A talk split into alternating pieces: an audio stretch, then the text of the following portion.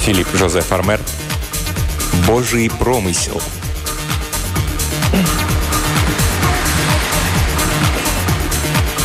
Впервые за всю историю морскую пехоту США расстреляли из водяных пистолетиков.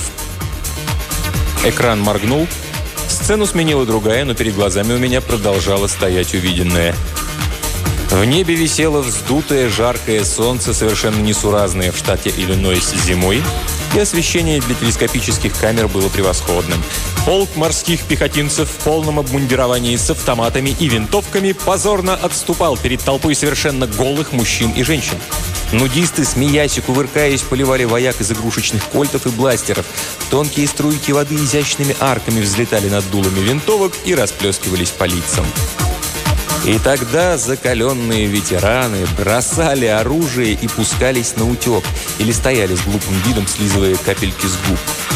Голые победители брали побежденных за руки и уводили в тыл своего неорганизованного строя. Почему Морпех не стрелял? Очень просто. Патроны не взрывались. Огнеметы, гранатометы, безоткатные орудия. А дрыном не пробовали? Экран потух, зажегся свет. Майор Алиса Льюис опустила указку. «Есть вопросы, господа?» «Нет? Э, мистер Темпер, может быть, вы поведаете нам, почему вы рассчитываете на успех там, где другие столько раз терпели провал? Э, мистер Темпер, господа, изложит вам голые факты». Я поднялся с места. Лицо мое пылало, ладони стали липкими. Мне бы следовало посмеяться вместе с остальными над пакостным намеком майора в отношении полного отсутствия волос на моей голове, но почти четверть века не убило во мне стыд перед глянцем моего черепа. Мне было 20 лет, когда неизвестная докторам лихорадка едва не отправила меня на тот свет. Стал я стойкой стриженной овцой, да таким и остался. Больше того, к парикам у меня стойкая аллергия. Так что у меня была причина для стеснения, когда прелестная майор Льюис решила проехаться по адресу моей сияющей макушки. Я медленно направился к столу, за которым стояла эта дерзкая черт бы я побрал, прихорошенькая девица. Приблизившись, я заметил, что сжимающая указку рука заметно дрожит, но решил не обращать внимания на этот явный признак гнева. В нашей миссии мы вынуждены будем работать вместе, и ни она, ни я ничего не можем с этим поделать. Кроме того, у нее тоже имелся повод понервничать. Деньки были тяжелые, особенно для военных. Я обвел взглядом комнату. Одни большие шишки, армейские или гражданские – за окном виднелись заснеженные улицы Гейлсберга, штат Иллинойс, озаренные предзакатным солнцем. Прохожие буднично торопились по своим делам, словно не видя ничего необычного в том, что 50 тысяч солдат стоят лагерем между городком и долиной реки Иллинойс, где среди невероятно роскошной растительности бродят весьма странные твари. Я постоял немного, сражаясь с волной страха, накатывающей на меня всякий раз перед публичными выступлениями. В такие мгновения по совершенно необъяснимым причинам моя верхняя челюсть начинает отплясывать чечетку. Га-га-га-га, господин папа полицейский, тут мертвая лошадь на улице г г Ну, вы меня поняли. Даже если ты описываешь страдания азербайджанских сирот, слушатели ухмыляются, прикрывая рты, а ты выставляешь себя идиотом. Я все еще никак не мог справиться со своими нервами, когда майор снова заговорил и слегка кривя губы, следует признаться, очень красивые. Но это легкое движение нисколько не делало их привлекательнее. Мистер Темпер уверен, что располагает ключом к решению нашей проблемы. Не исключено, что так оно и есть, однако должна предупредить, что в его рассказе сочетаются такие несвязанные между собой и неправдоподобные события, как бегство быка со скотного двора, пьяные выходки университетского профессора с репутацией убежденного трезвенника, не говоря уже об исчезновении в тот же вечер вышеуказанного профессора античной литературы и двух его студентов. Я подождал, пока стихнет смех, а потом заговорил, не упоминая о еще двух невероятных, но связанных между собой фактах, известных только мне. О бутылке, которую я приобрел в одной ирландской таверне и отослал профессору два года назад, и о произведенном с армейского аэростата фотоснимке города Наспин, на котором запечатлена огромная статуя быка из красного кирпича прямо посреди футбольного поля Трейблского университета. «Господа», — начал я, — Прежде чем я перейду к своему рассказу, позвольте объяснить вам, почему Управление пищевых и лекарственных продуктов посылает агента-одиночку в район, где до сих пор не смогла добиться успеха объединенная мощь армии, военно-воздушных сил, береговой охраны и морской пехоты. Лица слушателей расцвели розами. УПЛП по необходимости принимает участие в Наспинском деле. Как вам уже известно, река Иллинойс от Чиликота до Хаваны течет пивом – Никто не смеялся. Этот факт давно уже перестал забавлять присутствующих. Что же касается меня, то мне отвратительны любые алкогольные напитки или наркотики. У меня на то имеются свои причины. Мне следовало бы высказаться несколько иначе. Воды Иллинойса сильно пахнут хмелем, но те из наших добровольцев, которые попробовали воду из реки там, где запах начинает слабеть, реагируют иначе, чем на обычные алкогольные напитки. Они сообщают об эйфории с полным исчезновением самоконтроля, которое сохраняется и после того, как алкоголь в крови окисляется. Это средство действует не как успокоительное средство, а как стимулятор. Похмелье отсутствует. Более всего озадачивает тот факт, что наши ученые не в состоянии обнаружить в этой воде никаких неизвестных веществ. Все это, однако, вам известно, как и причина причастности УПЛП. Я был выбран для этой миссии не только потому, что родился и вырос в Наспине, но и потому, что мое начальство, включая президента Соединенных Штатов, осталось весьма впечатлено моими предположениями в отношении личности человека, ответственного за эту невероятную сумятицу. Кроме того, добавил я не без злости, косясь на майора Льюис, они полагают, что, коль уж я первым додумался до внушения агенту рефлекторного отвращения к речной воде, то таким агентом и должен стать именно я. После того, как руководство УПЛП уяснило ситуацию, дело поручили мне. Поскольку в окрестностях Наспина уже исчезло немало федеральных агентов, я решил произвести рекогносцировку за пределами этой территории. Я отправился в библиотеку Конгресса и начал просматривать старые подшивки наспинских Morning Star и Evening Journal, двигаясь в прошлое с того дня, когда библиотека перестала получать эти газеты. И только в номерах за 13 января позапрошлого года я наткнулся на нечто существенное. Я замолчал, стараясь определить, какое впечатление на этих тупоголовых произвела моя речь. Никакого. Полный ноль. Но я продолжил. У меня еще оставался туз в рукаве. Вернее, если быть точным, обезьяна в клетке. «Господа, в номерах за 13 января среди других событий упоминалось исчезновение накануне вечером доктора Босвелла Дурхама из Трейблского университета вместе с двумя студентами, слушателями обзорного курса классической литературы. Сообщения эти довольно противоречивы, но сходятся в следующем. Где-то днем 12 января один из студентов, Эндрю Поливиносел, весьма пренебрежительно отозвался об античной литературе. Доктор Дурхам, известный своей мягкостью и терпением, обозвал Поливиносела ослом – Полевин осел, футболист огромного роста поднялся и изъявил намерение выкинуть профессора в окно. Однако, если верить свидетелям, робкий, худосочный и немолодой Дурхам взял спортсмена за руку и буквально вышвырнул в коридор. После этого Пегги Рурк, весьма симпатичная студенточка и девушка Полевиносела, начала уговаривать его не нападать на профессора, однако отговаривать спортсмена особой нужды не было. Совершенно ошеломленный, он позволил мисс Рурк увести себя.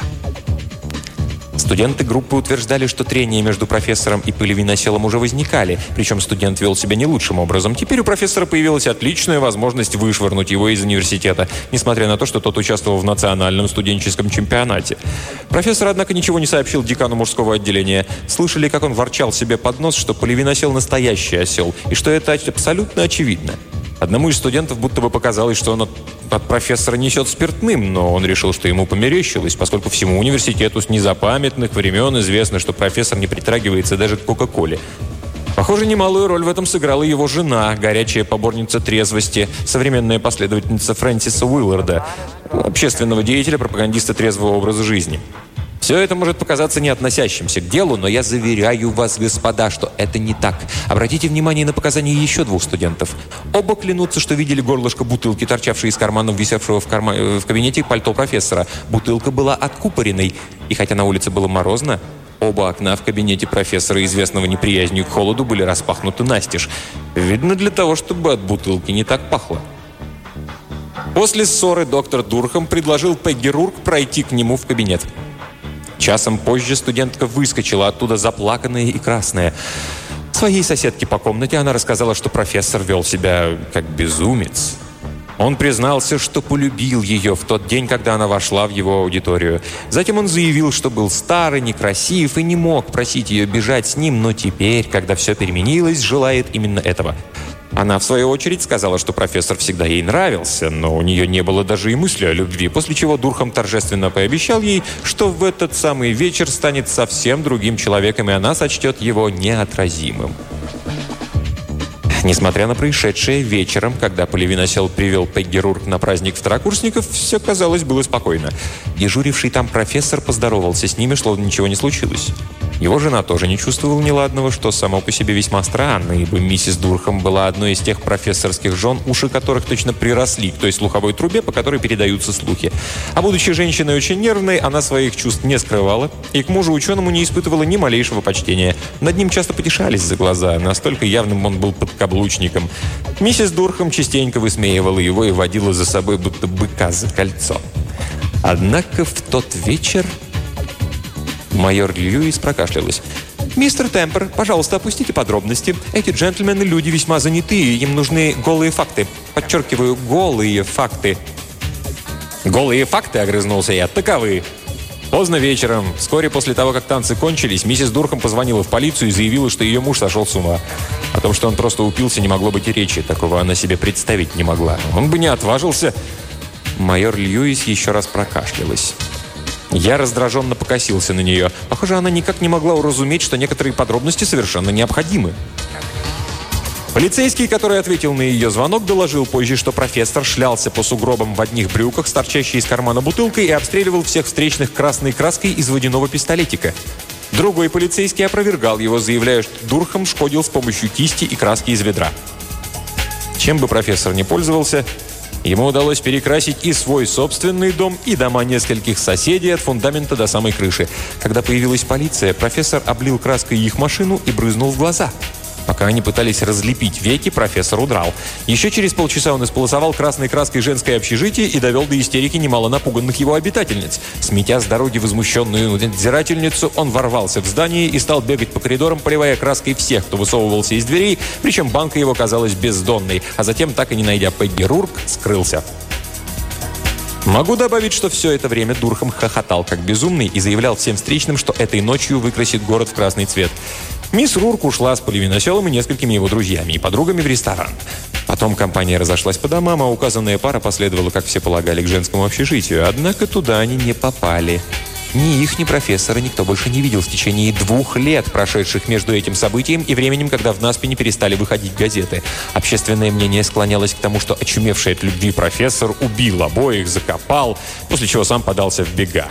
Но я не без веских оснований придерживаюсь совершенно иной версии – Заметив, что слушатели начинают нервничать, я поспешно рассказал о быке, который появился из ниоткуда в самом начале главной улицы. Владельцы ферм заявляли, что вся их скотина на месте. Тем не менее, быка видело такое множество людей, что от их подказаний нельзя было отмахнуться. Более всего, все свидетели заявляли, что в последний раз видели быка, когда тот переплывал реку Иллинойс с обнаженной женщиной на спине – Женщина размахивала бутылкой. Выйдя на берег, бык вместе с женщиной исчез в прибрежном лесу. Рассказ был встречен возгласами недоверия. «Вы пытаетесь убедить нас в том, что миру вновь явились Зевс и Европа?» Возмутился командующий береговой охраной. Продолжать было бесполезно. Эти люди могут поверить только тому, что увидят своими глазами. Я решил им показать. По моему знаку помощники вкатили в зал просторную клетку. Внутри сидела, скорчившись, крупная человекообразная обезьяна в соломенной шляпке, розовых нейлоновых панталонах и с угрюмым выражением на морде. Сквозь отверстие в панталонах торчал длинный хвост. Если говорить строго, то, насколько я понимаю, ее нельзя было относить к человекообразным, те лишены хвостов. Антрополог сразу бы определил, что это вообще никакая не обезьяна. У нее, правда, была сильно выдающаяся вперед морда, а все тело до кончика хвоста покрывали длинные волосы. Но у обезьян не бывает ни такого гладкого высокого лба, ни большого крючковатого носа, ни столь длинных по сравнению с туловищем ног. Клетку установили рядом с кафедрой. «Господа!» – провозгласил я. Если все, что я говорил раньше, казалось вам не имеющим никакого отношения к данному делу, то уверен, через несколько минут вы убедитесь, что я вел вас по верному следу. Я повернулся к клетке, спохватился, что кланяюсь, отказался от этой мысли и обратился к обезьяне. «Миссис Дурхам, расскажите, пожалуйста, этим джентльменам, что с вами произошло?»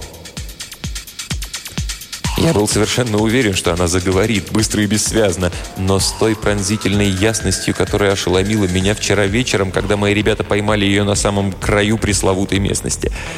Меня переполняла гордость за совершенное открытие, которое потрясет этих джентльменов от медных лбов до мозолистых пяток и докажет им, что один скромный агент УПЛП добился большего, чем вся армия. И они перестанут, наконец, хихикать и называть меня температуристым типом, а также прочими дурацкими кличками. Я ждал. И ждал. А миссис Дурхам категорически отказывалась вымолвить хоть слово. Даже когда я встал перед ней на колени. Я пытался объяснить ей, насколько мощные силы противостояли друг другу в этой долине. Пытался доказать, что в ее розовых, непокрытых волосами ладошках находится судьба мира. Она не открывала рта. Кто-то, по-видимому, оскорбил ее достоинство. Она сникла, повернувшись к аудитории спиной и нервно помахивала хвостом высовывавшихся из розовых панталончиков.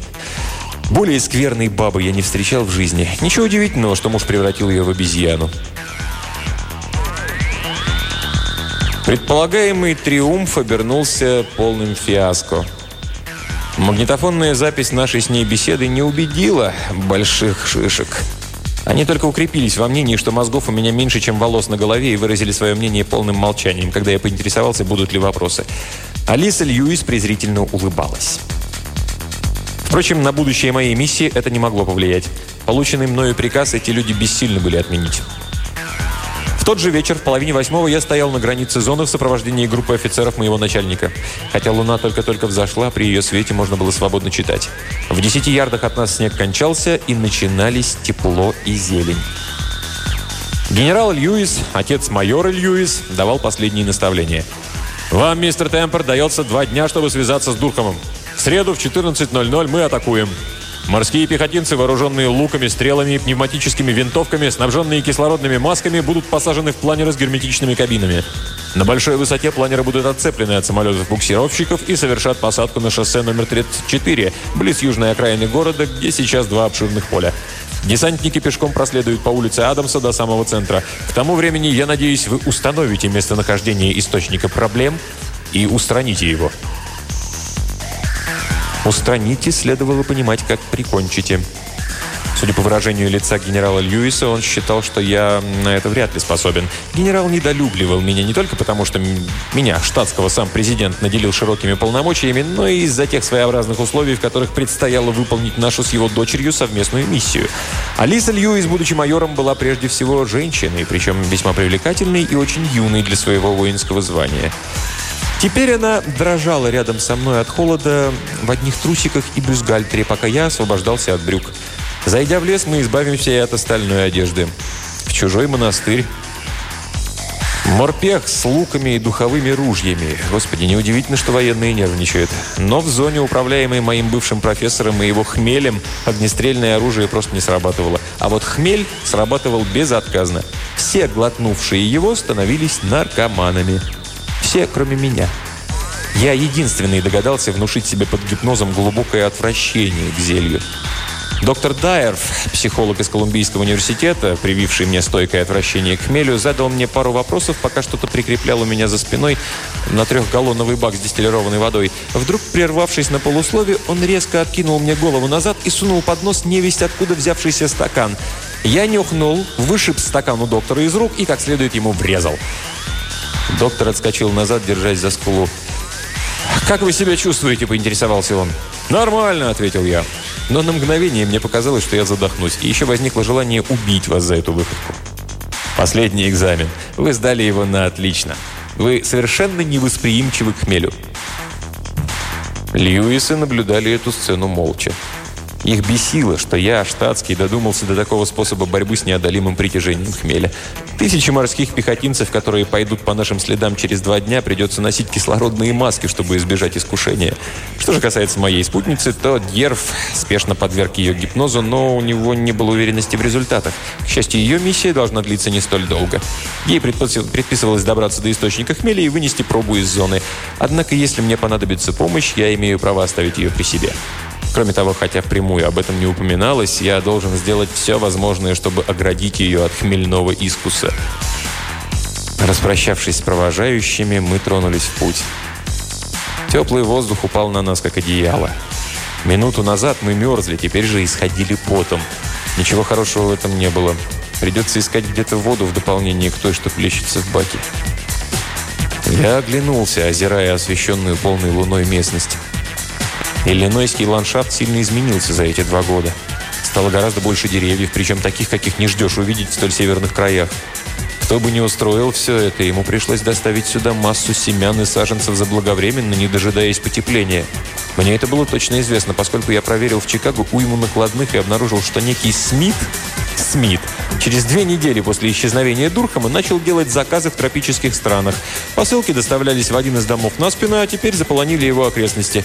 Дурхам прекрасно понимал, что этой речной долине не прокормить свои 300 тысяч жителей, когда прекратится доставка консервов, бидонов с молоком и прочей провизии по железным и шоссейным дорогам, в результате чего сельская местность будет буквально опустошена голодными ордами.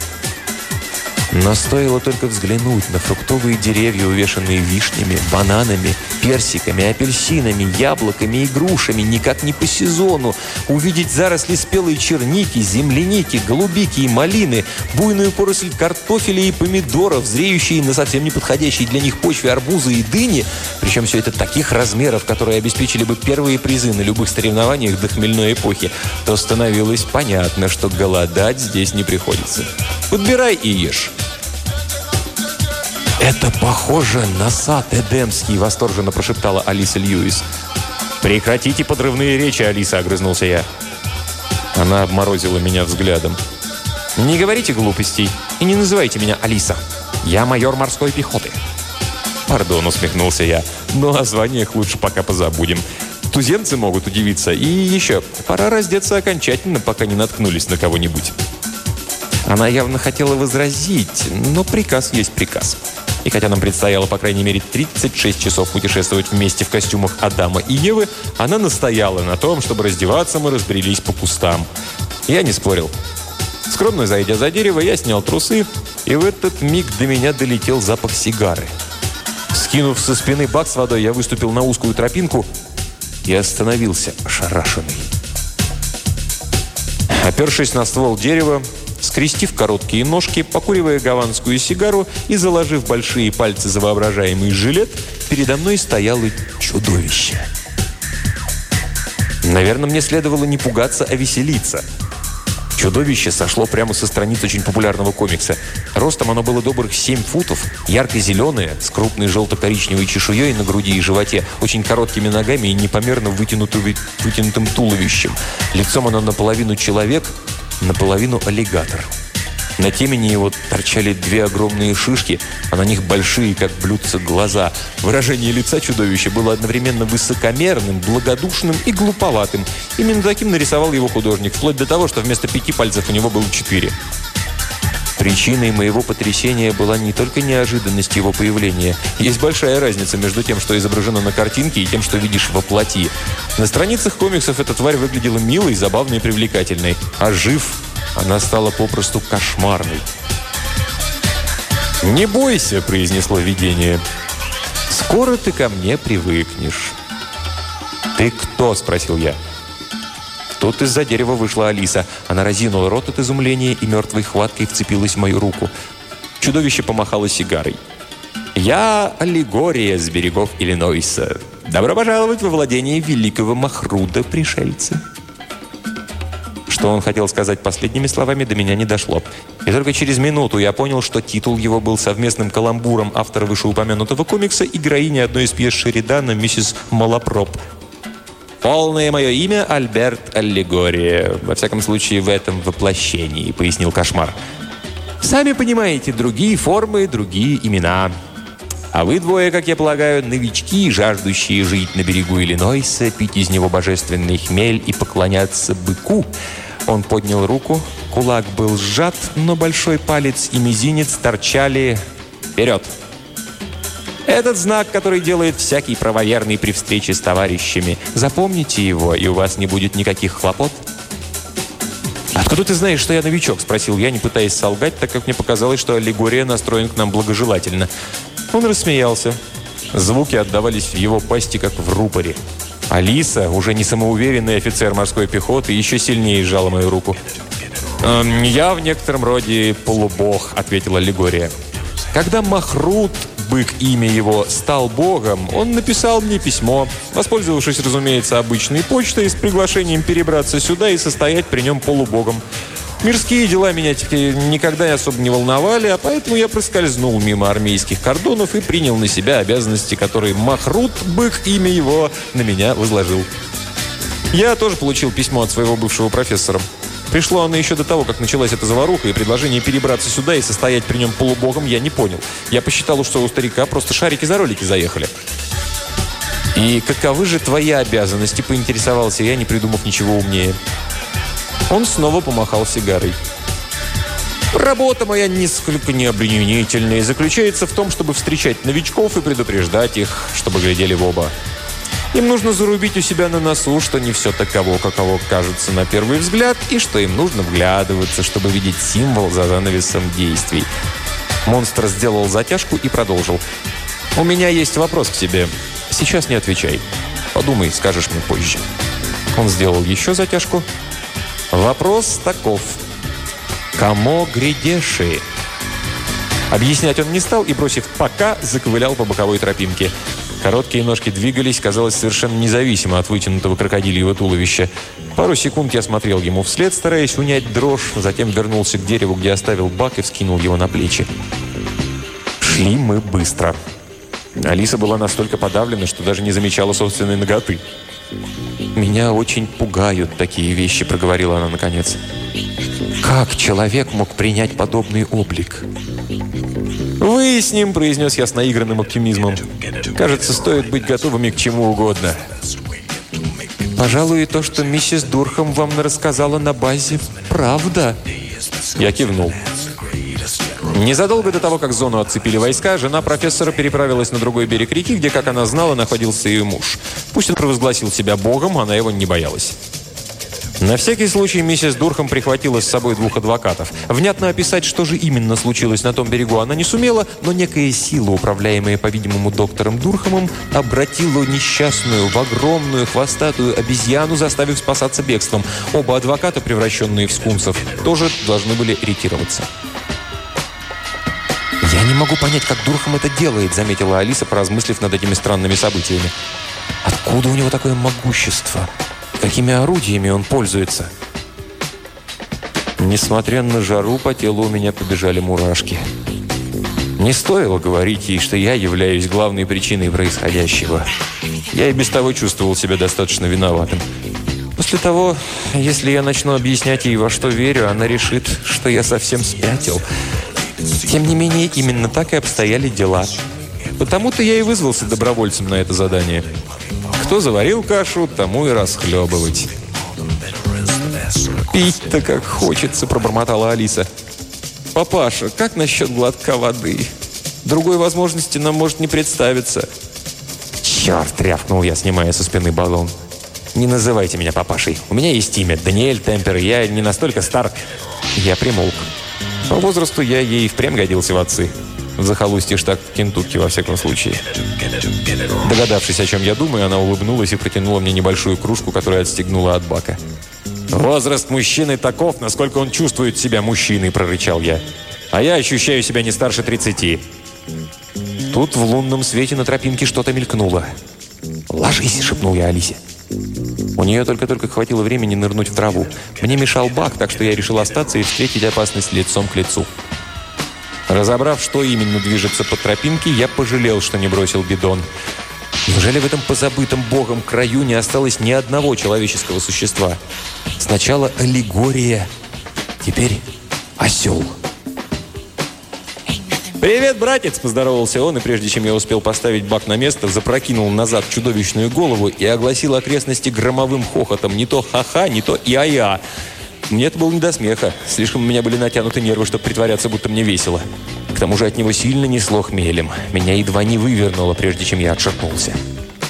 Осел был высок и, в отличие от большинства ослов, покрыт короткой светлой шерстью. Стоял он как человек на двух ногах, но украшенных широкими копытами. Голову его венчали два длинных волосатых уха, но во всех остальных отношениях это был самый обычный человек, какого можно встретить на улице или в лесу.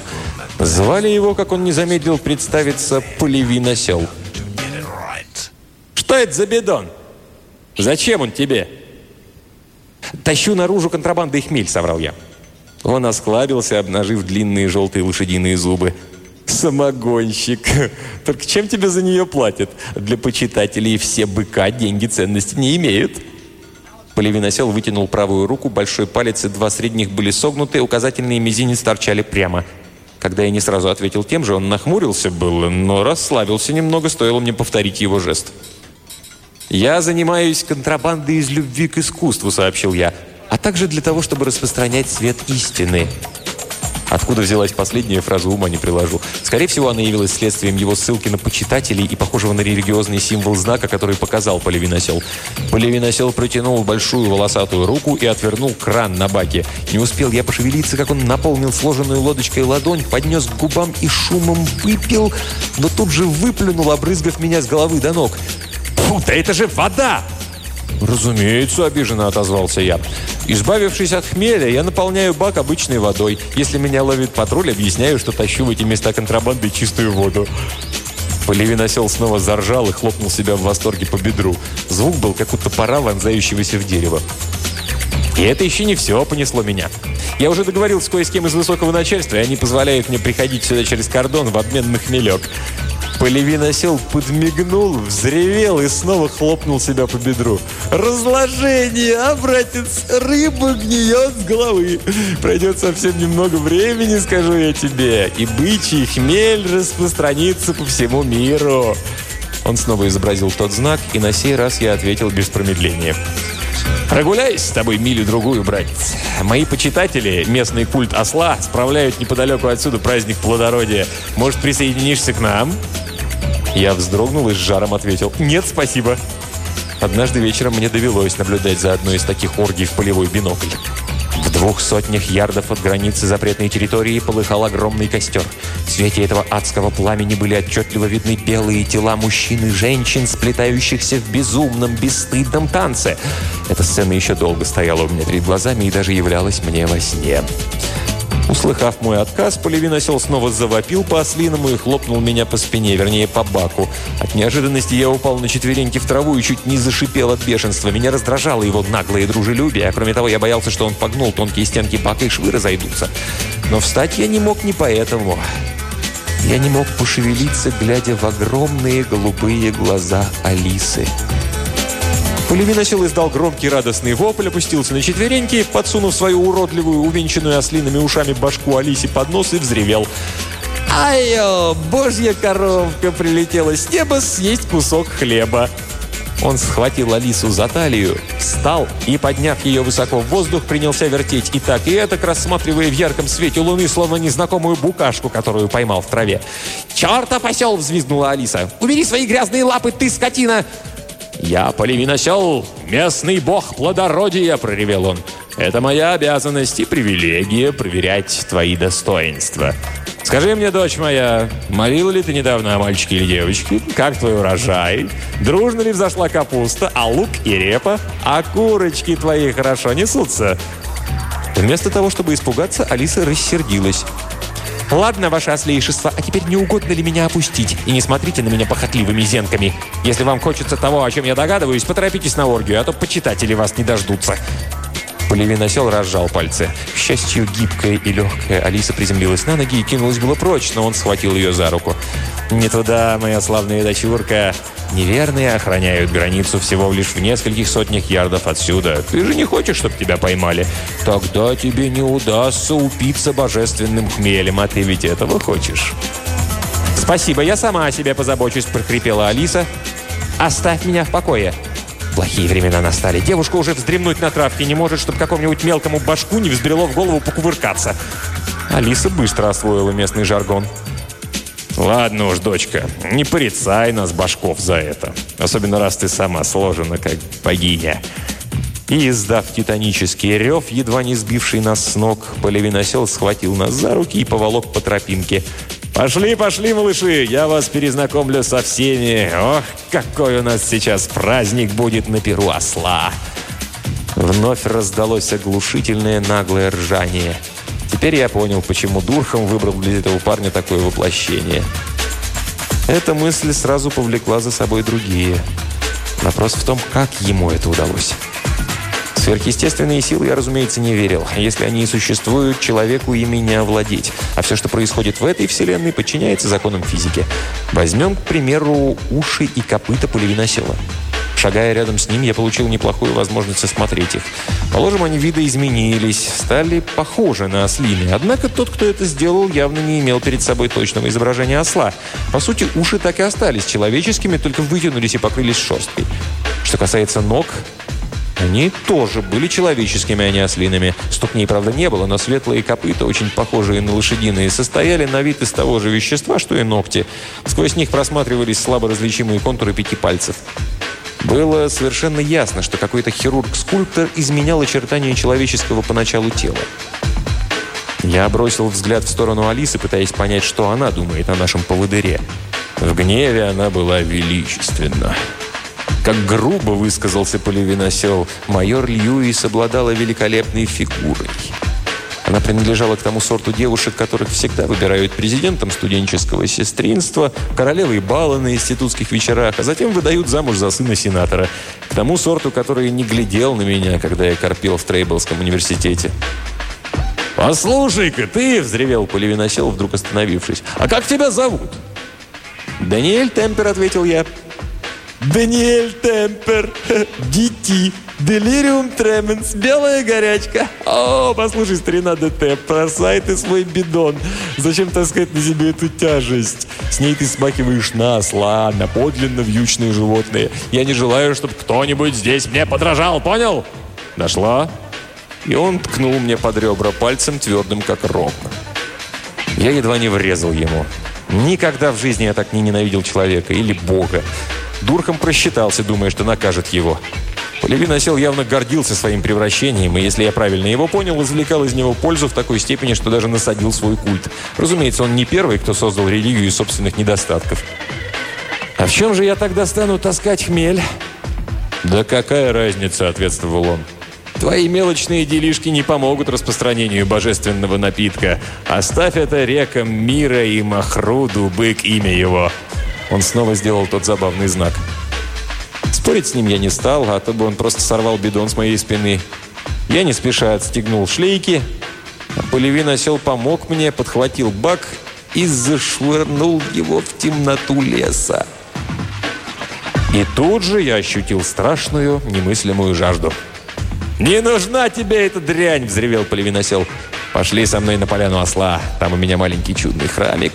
Без такой, конечно, роскоши, как в цветочном дворце Махруда, да прибудет он всебыком, но очень славный. Повеселимся!» Все это время ослабох не переставал бесстыдно пожирать глазами Алису, и стремления его были заметны невооруженным глазом. Как и все здешние дегенераты, он был абсолютно лишен сдерживающих начал. Будь у меня пистолет, я бы его пристрелил, не раздумывая, если бы, разумеется, здесь могли взрываться патроны. «Слушай», — огрызнулся я, от злобы бросив всякую осторожность, «мы пойдем туда, куда мы пожелаем». Я схватил девушку за руку. Кажется, это становится модным. «Идемте, Алиса, бросим этого надутого осла». Полевиносел преградил нам дорогу. Чуть монголоидный разрез глаз делал его еще больше похожим на упрямого мула. Огромного, злобного и сильного с особым упором на злобность. «Даже не надейтесь», — прогремел он, «что вам удастся разозлить меня настолько, что я причиню вам вред, чтобы вы могли настучать своему пастырю, а тот Махруду. Не введете меня в искушение гнева. Это было бы смертным грехом, вы смертные». Вопя, что я, дескать, не способен возмутить его олимпийское спокойствие, он одной рукой обвил мою шею, а другой запустил мне в рот и дернул за верхнюю челюсть. Как мне надоело твое шамканье!» На ноги меня поднял вопль Алисы. Поднял слишком быстро, так что я здорово звезданулся головой о сук. Невзирая на боль, я обернулся, чтобы посмотреть, что случилось, и напролом кинулся через кусты, но больно ударившись обо что-то лодыжкой, полетел лицом вниз, да так, что дух вышибло. Встав, я увидел, что споткнулся о собственный бак с водой. Не успев возблагодарить каких-либо богов за эту удачу, я подхватил его, бросился к полевиносилу с Алисой и с размаху обрушил бак ослу на темя. Тот беззвучно обмяк. Я отшвырнул бак и наклонился к Алисе. «С вами все в порядке?» «Да!» – схлипнула она и уткнулась носом в мое плечо. Я решил, что она скорее испугалась и разозлилась, чем была всерьез изнасилована. Я потрепал Алису по плечу. Кожа у нее оказалась восхитительно гладкой. Погладил по длинным черным волосам, но рыдания продолжились. «Грязный скот! Сначала он погубил мою сестру, а теперь ко мне подбирается!» «Что?» Она подняла голову, вернее, опустила, ибо была на дюйм, а то едва выше меня. «Пегги, моя сводная сестра, дочь моего отца от первого брака. Ее мать потом вышла замуж за полковника Рурка. Но мы всегда были близки. Я хотел бы проспросить ее, но другие дела требовали моего внимания. Перевернув полевиносела на спину, я убедился, что сердце бьется. Из раны на затылке сочилась обыкновенная красная кровь, а не ихор, которому положено течь в жилах божеств. «Первая группа», – прокомментировала Алиса. «Как и была. За него не беспокойтесь, он заслуживает смерти. Скудоумный донжуанистый аглоед, который втянул мою сестру... Не закончив фразы, она застыла с открытым ртом. Я проследил ее взгляд и увидел, как растекается по земле наша вода. Вновь я ощутил острый приступ жажды, чисто психологический, но от того, что я это сознавал, во рту не стало менее сухо. «Так вдруг пить захотелось!» – прохрипела Алиса, схватившись за горло. «Ничего не поделаешь», — ответил я, «пока не найдем источник не на зараженной воды. А чем дольше мы тут стоим, тем сильнее будем хотеть пить». Бак был пуст. Нагнувшись, чтобы удостоверить сей печальный факт, я заметил у кустов нечто белеющее. Это оказались мои зубы. Повернувшись к Алисе спиной, я водрузил их на место и, чувствуя себя несколько увереннее, напомнил ей, что пора отправляться в путь. Так мы и поступили.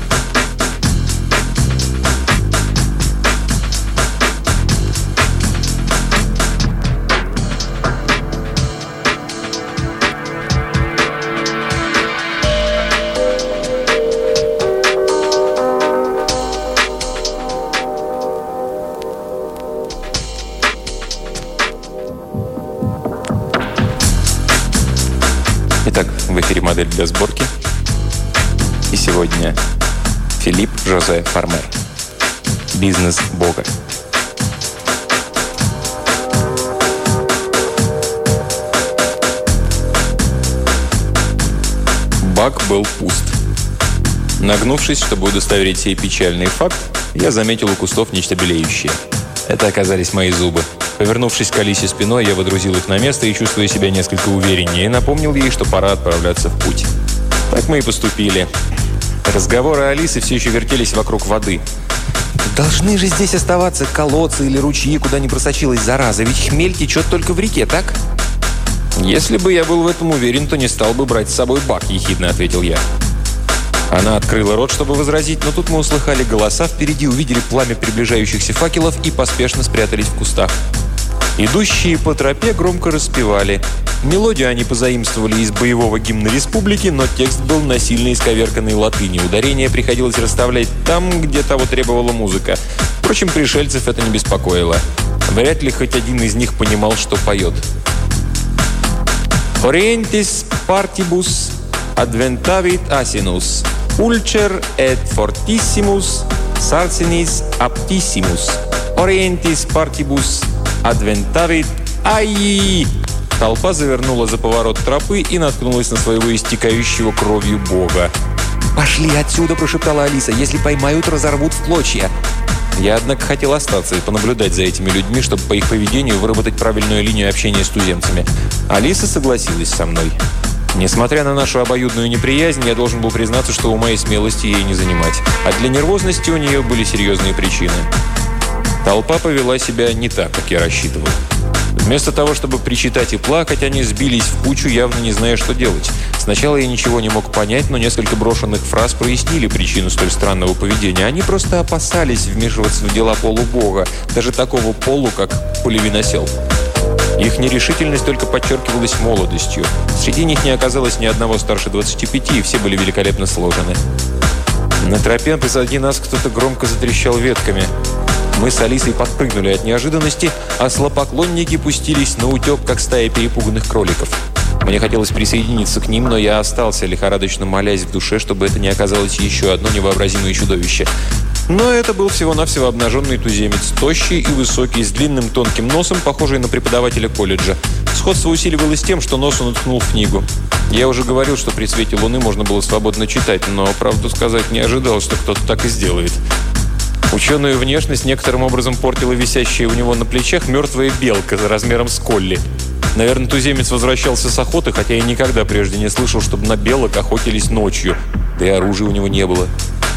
Удивительнее всего, удивительно было все, кроме размеров белки. Я уже видывал снимки подобных зверей, сделанные в пограничных участках зоны. Меня интересовало, что туземец предпримет, заметив полевиносела. Но тот разочаровал меня.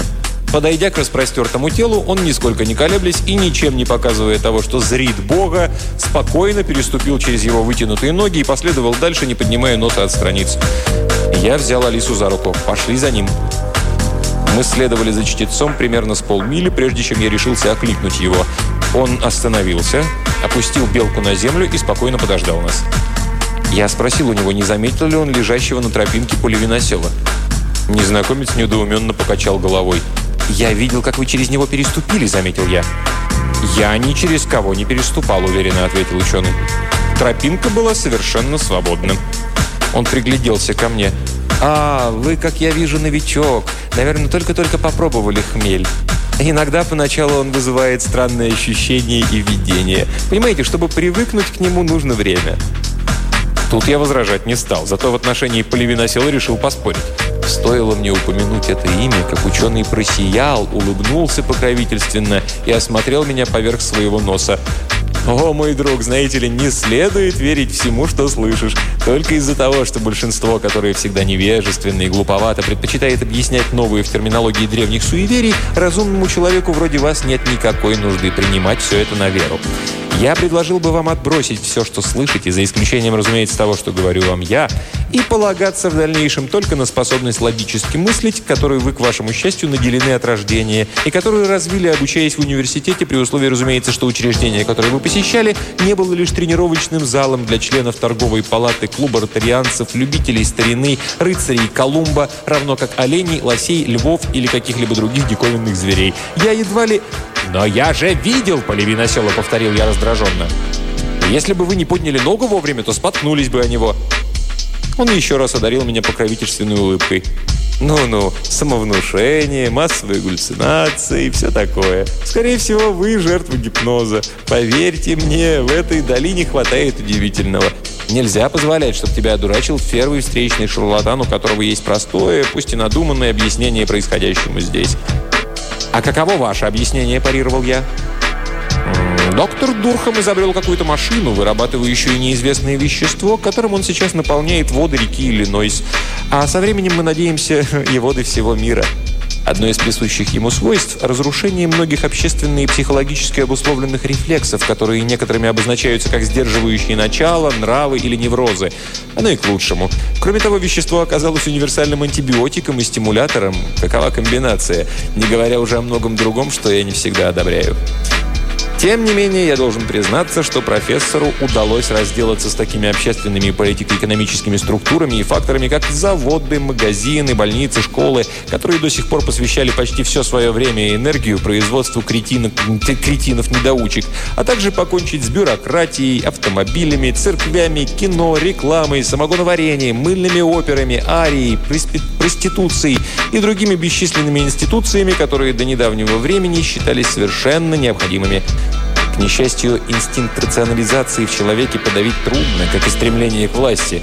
А потому мы имеем шарлатанов, выдающих себя за пророков, основывающих разнообразные религии, привлекающих народные массы во всей их идиотской простоте и трогательной жажде ухватиться за любое объяснение неизведанного. Мне хотелось ему поверить, но я прекрасно знал, что у профессора не было ни умения, ни средств для того, чтобы построить такую машину. «А как же в простонародье объясняют появление хмеля?» – осведомился я. «А никак. Для них источником хмеля является бутылка. С большой буквы», – ответил здравомыслящий. Они божатся, что дурхом черпают силы из этой бутылки, которая по описанию есть не что иное, как самая обычная бутылка из-под пива. Некоторые, правда, утверждают, что на ней имеется то изображение быка. Лоб мой покрылся испариной. Значит, это все-таки мой подарок. А я-то считал, что это лишь безобидный розыгрыш моего обаятельного и старомодного профессора античной литературы. Вся эта история, видимо, связана с его фамилией, поспешил я заметить. Студенты частенько называли его быком, и не только потому, что фамилия его Дурхам, порода скота. Жена водила его за собой как за кольцо в носу и «В таком случае он своих студентов одурачил», — сказал здравомыслящий. «Потому что за его кроткой и покорной наружностью скрывался призовой бык, настоящий жеребец, похотливый старый козел. Не знаю, известно ли вам, но он содержит множество нимф в своем так называемом цветочном дворце, не говоря уже о прекрасной Пегги Рурк, известной ныне как «Так она жива!» — выдохнула Алиса. «И живет с Дурхамом!» Здравомыслящий поднял брови. «Ну, это зависит от того, слушать этих шарлатанов или нет». Некоторые из них утверждают, что она каким-то таинственно-мистическим образом преобразилась, размножилась, как они говорят, являясь каждой из нимф в Сирале Махруда, и в то же время не будучи ни одной из них и пребывает лишь в виде сущности. Он покачал головой. Ох уж мне эти рационализаторы не могут не создавать себе богов и теологий. «А кто такой Махрут?» – спросил я. «Да просто дурхом наоборот». Знаете ли, в любой религии есть запрет на упоминание истинного имени Бога. Тем не менее, я полагаю, что такое имя ему придумали эти жулики-болтологи. Главным образом, потому что не в состоянии произвести его нормально. А остальные настаивают, что до божественное имя смешивать с истинным не следует. Вот и прилипла кличка, вероятно, из восточного колорита в представлении этих скудоумцев мистического. Разведданных набралось столько, что я в них совершенно запутался. «А сами, сами вы когда-нибудь видели Махруда?» «Нет, и не увижу. Это так называемые боги просто не существуют. Не более чем аллегория или осел. Человек в здравом уме их, в них не поверит. К несчастью, хмель, несмотря на многие его восхитительные свойства, склонен делать людей нелогичными, нерациональными и подверженными внушению. Он постучал себя по лбу. «Я же принимаю все его положительные качества и отвергаю остальное. Я вполне счастлив». Вскоре мы вышли на проселок, который я узнал. «Тут до моего дома недалеко», — сообщил здравомыслящий. «В гости не загляните? На ужин будет белка и сколько угодно хмеля из колодца во дворе. Ко мне придут друзья, и до начала оргии мы сможем провести время в интеллектуальной беседе. Увидите, мои друзья весьма интересные люди, все сплошь атеисты и агностики. Я содрогнулся при мысли, что мне предложат ненавистное пойло. «Мне очень жаль», — как можно убедительнее произнес я. «Но нам пора». «Но не удовлетворите ли вы свое любопытство и не скажете ли, как вам удалось поймать эту белку?» «Кант», — ответил он, помахав книгой. «Не вижу никакого кантика», — удивился я. «Да нет, не тот, который Кант, а тот, который Иммануил Кант. Видите ли, хмель необычайно стимулирует рост некоторых животных, но более того, я не сомневаюсь, что он воздействует также на их нервную систему. Они ведут себя куда разумнее, чем прежде. Сочетание увеличения размеров мозга и изменения структуры нейронных сетей, полагаю. Но какова бы ни была причина, хмельные лучшим образом воздействуют на грызунов. Оно и к лучшему. Замечательный, знаете ли, источник пищи. Я обнаружил, продолжил он, заметив мое растущее нетерпение, что нет никакой надобности ни в винтовке, которая все равно в этих местах не стреляет, ни в луке и стрелах. Нужно только найти место, изобилующее белками, сесть под дерево и читать вслух. Покуда охотник занимается самообразованием и развлекается, привлеченная монотонным голосом белка медленно спускается с дерева и подползает все ближе. Обращать на нее внимание не следует, нужно читать дальше. Любопытный зверек садится совсем рядом, медленно помахивая пушистым хвостом и вперившись в читающего черными глазищами. Через некоторое время остается лишь встать, закрыть книгу и подхватить белку, которая к тому времени уже полностью впадает в транс, из которого не выходит даже когда приносишь ее домой и перерезаешь ей глотку. Опытным путем я определил, что наилучшие результаты дает чтение критики чистого разума. Это их просто глушит. А вот кроликов почему-то легче всего прелестить тропиком Козерога Генри Миллера. Во французском переводе, разумеется. Один мой приятель рассказывает, что для ловли птиц лучше всего подходит дианетика Хаббарда. Но, знаете ли, надо и совесть иметь. Я лично ловлю фазанов и гусей с помощью трех приметов к теории сексуальности. Мы подошли к дому здравомыслящего и распрощались с ним. Потом, ускорив шаг, одолели несколько миль по усыпанной гравием дороге, пройдя мимо множества в большинстве своем покинутых ферм. Некоторые сгорели, и обитатели попросту перебрались в амбары. Или, если амбары выгорели дотла, соорудили себе шалаши. «Фотоснимки с армейских аэростатов показывали, что в городе сгорело много домов», — сказал я. А улицы буквально заросли травой. Я недоумевал, куда делись погорельцы. Теперь понятно, они стали жить как дикари. «А почему бы и нет?» «Похоже, им вовсе не приходится трудиться в поте лица своего, чтобы жить в достатке», — заметила Алиса. Я обратила внимание, что нас совсем не кусают комары. Значит, всякий гнус должно быть уничтожен. Цена... Санитария тоже не доставляет обитателям этой долины особого беспокойства. Хмель убивает любые болезнетворные микробы, если верить этому просветителю белок. Бумажного и жестяного мусора у них не так много, чтобы его вывоз стал проблемой. И все они кажутся очень счастливыми и гостеприимными. Нам раз за разом приходится отклонять предложение перекусить и выпить хмельку. И даже, добавила она со злорадной улыбкой, поучаствовать потом в оргиях. Похоже, что ныне это весьма респектабельное слово. Я не применула бы обратить внимание на то, как одна красавица-блондинка на предыдущей ферме пыталась затащить вас за сарай. Признайтесь, за пределами зоны такое вряд ли могло случиться. «Может быть, я и лыс?» – взвился я. «Но не настолько, черт возьми, уродлив, чтобы меня не могла влюбиться симпатичная девушка. Жаль, у меня нет при себе фотографии Бернадетты. Мы с ней как раз собирались объявить о помолвке. Ей всего лишь 30 лет, и... А зубы у нее все на месте?» «Абсолютно все», – отпарировал я. Осколок снаряда не угодил ей в челюсть, а остатки верхних зубов не выпали из-за инфекции, потому что под рукой не было антибиотиков, когда ураганный огонь противника не давал высунуться из окопа в течение пяти суток. Меня трясло от злости. «Дэн», — смущенно пробормотала Алиса, — «извините, я не хотела». «И не только это», — продолжал я, не обращая внимания на ее извинения. «Что вы на меня взъелись? Оставим в покое мои зубы, волосы и тот факт, что именно я, а не кто-то другой, додумался до этого фокуса с условным рефлексом. А мое начальство, включая президента, достаточно высоко оценило мои способности, чтобы послать в эту зону без поддержки 10 тысяч прокладывающих дорогу морских пехотинцев. Если уж на то пошло, вас-то почему сюда заслали? Потому что ваш папочка-генерал решил наскрести за мой счет немного славы для себя и для вас? Уж если это не паразитизм военных, то что тогда? И больше того, я неистовствовал, и всякий раз, когда она открывала рот, заглушал ее протесты ревом. Я сам не, ображ... не соображал, как ору, пока не заметил, что за нами внимательно наблюдают стоящие посреди дороги мужчина и женщина. Я тут же заткнулся, но было поздно. «Чего это вы так ругаетесь, новенькие?» – спросил мужчина, когда мы подошли. Вот, глотните. Прекрасное средство, как раз для вас. Здесь, на земле Махруда, мы позабыли, что такое грубость. «Нет, спасибо», — отказался я и попытался бы их обойти, но женщина, брюнетка, являвшая собой нечто среднее между Джейн и Лилан Рассел, обняла меня за шею и заявила «Ну, пойдем, лысенький». Ты такая лапочка. Выпей, идем с нами. Мы держим путь на ферму Джонси на праздник плодородия. Там будет сам поливносел. Он не зашел до того, что согласится ночью повеселиться с нами, простыми смертными. И ты можешь любиться со мной для блага урожая. Я, видишь ли, одна из ним в поли. «Прошу прощения», — вывернулся я, — «но мне нужно идти». И тут я почувствовал, как что-то теплое потекло по моему черепу. Я не сразу понял, но запах подсказал мне — это был хмель. Я отреагировал со всем своим отвращением и ужасом, который порождал рефлекс. Я оторвал от себя девицу и швырнул ее в поливавшего меня хмелем мужчину, так что оба упали. Не дожидаясь, пока они поднимутся, я схватил Алису за руку, и мы понеслись по дороге. Пробежав добрую четверть мили, я, задыхаясь, вынужден был перейти на шаг. Сердце мое старалось продолбить грудную клетку, а голова разбухала, соперничая со сводом небес.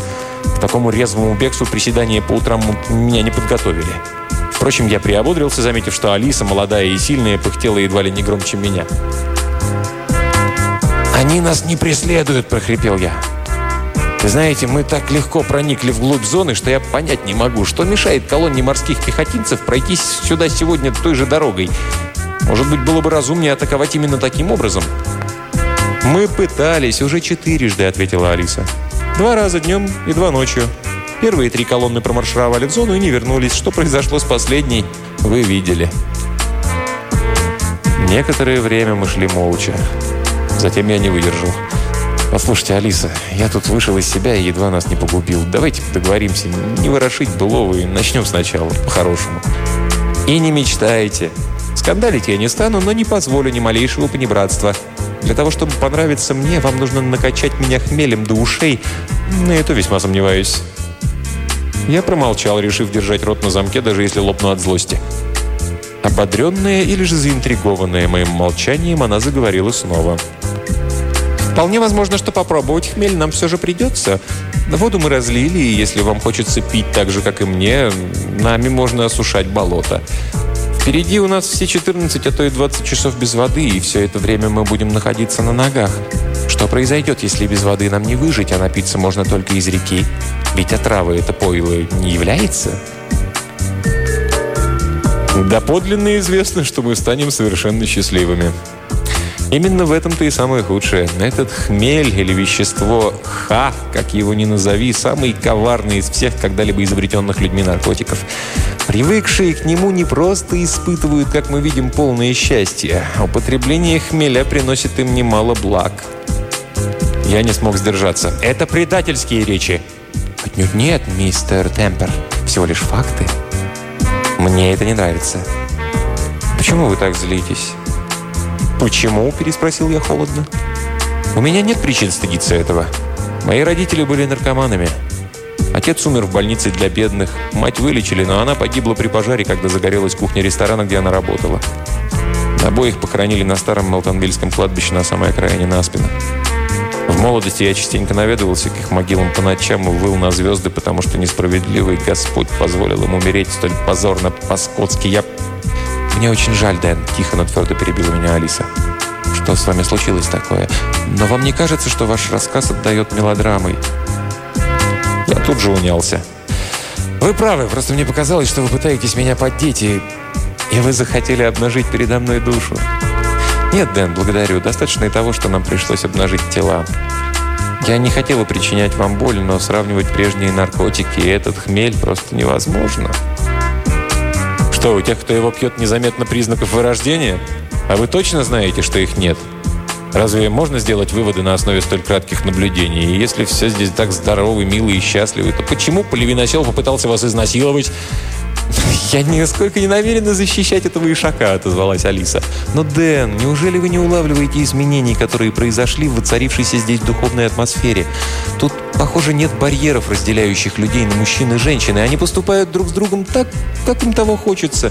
У них отсутствует даже чувство ревности. Из слов той брюнетки совершенно ясно, что Поливиносел выбирает себе женщину, и никто не против. Он, вероятно, считал само собой разумеющимся, что я захочу поковыряться с ним в травке.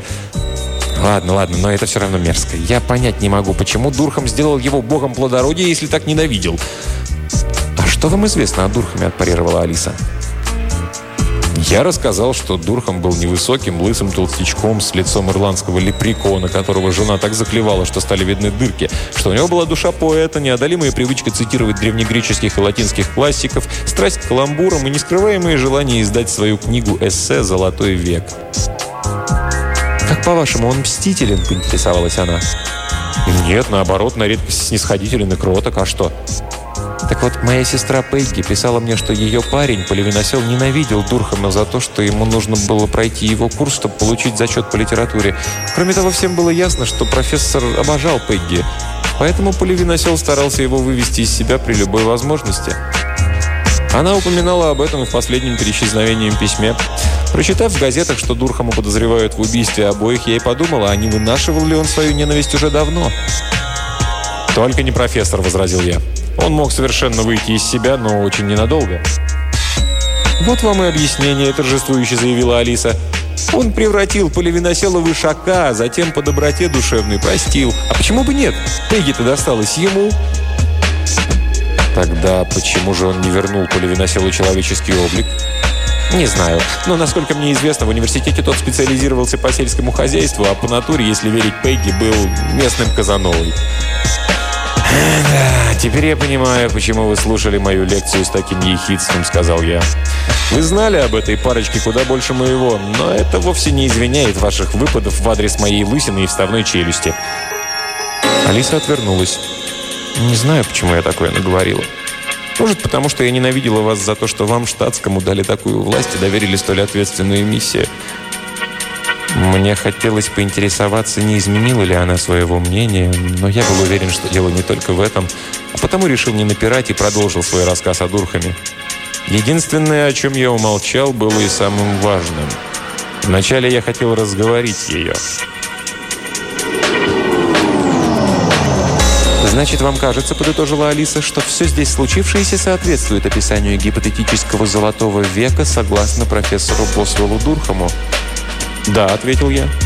Он часто читал нам лекции о том, сколько возможностей упустили древние боги. Он полагал, что присмотрись они повнимательнее к своим смертным подопечным, то быстро разделались бы с болезнями, нищетой, несчастьями и войнами. А еще он утверждал, что древние боги на самом деле были всего лишь людьми, которые каким-то образом приобрели сверхчеловеческие способности и не знали, как ими воспользоваться, ибо были несведущи в философии, этике и других науках.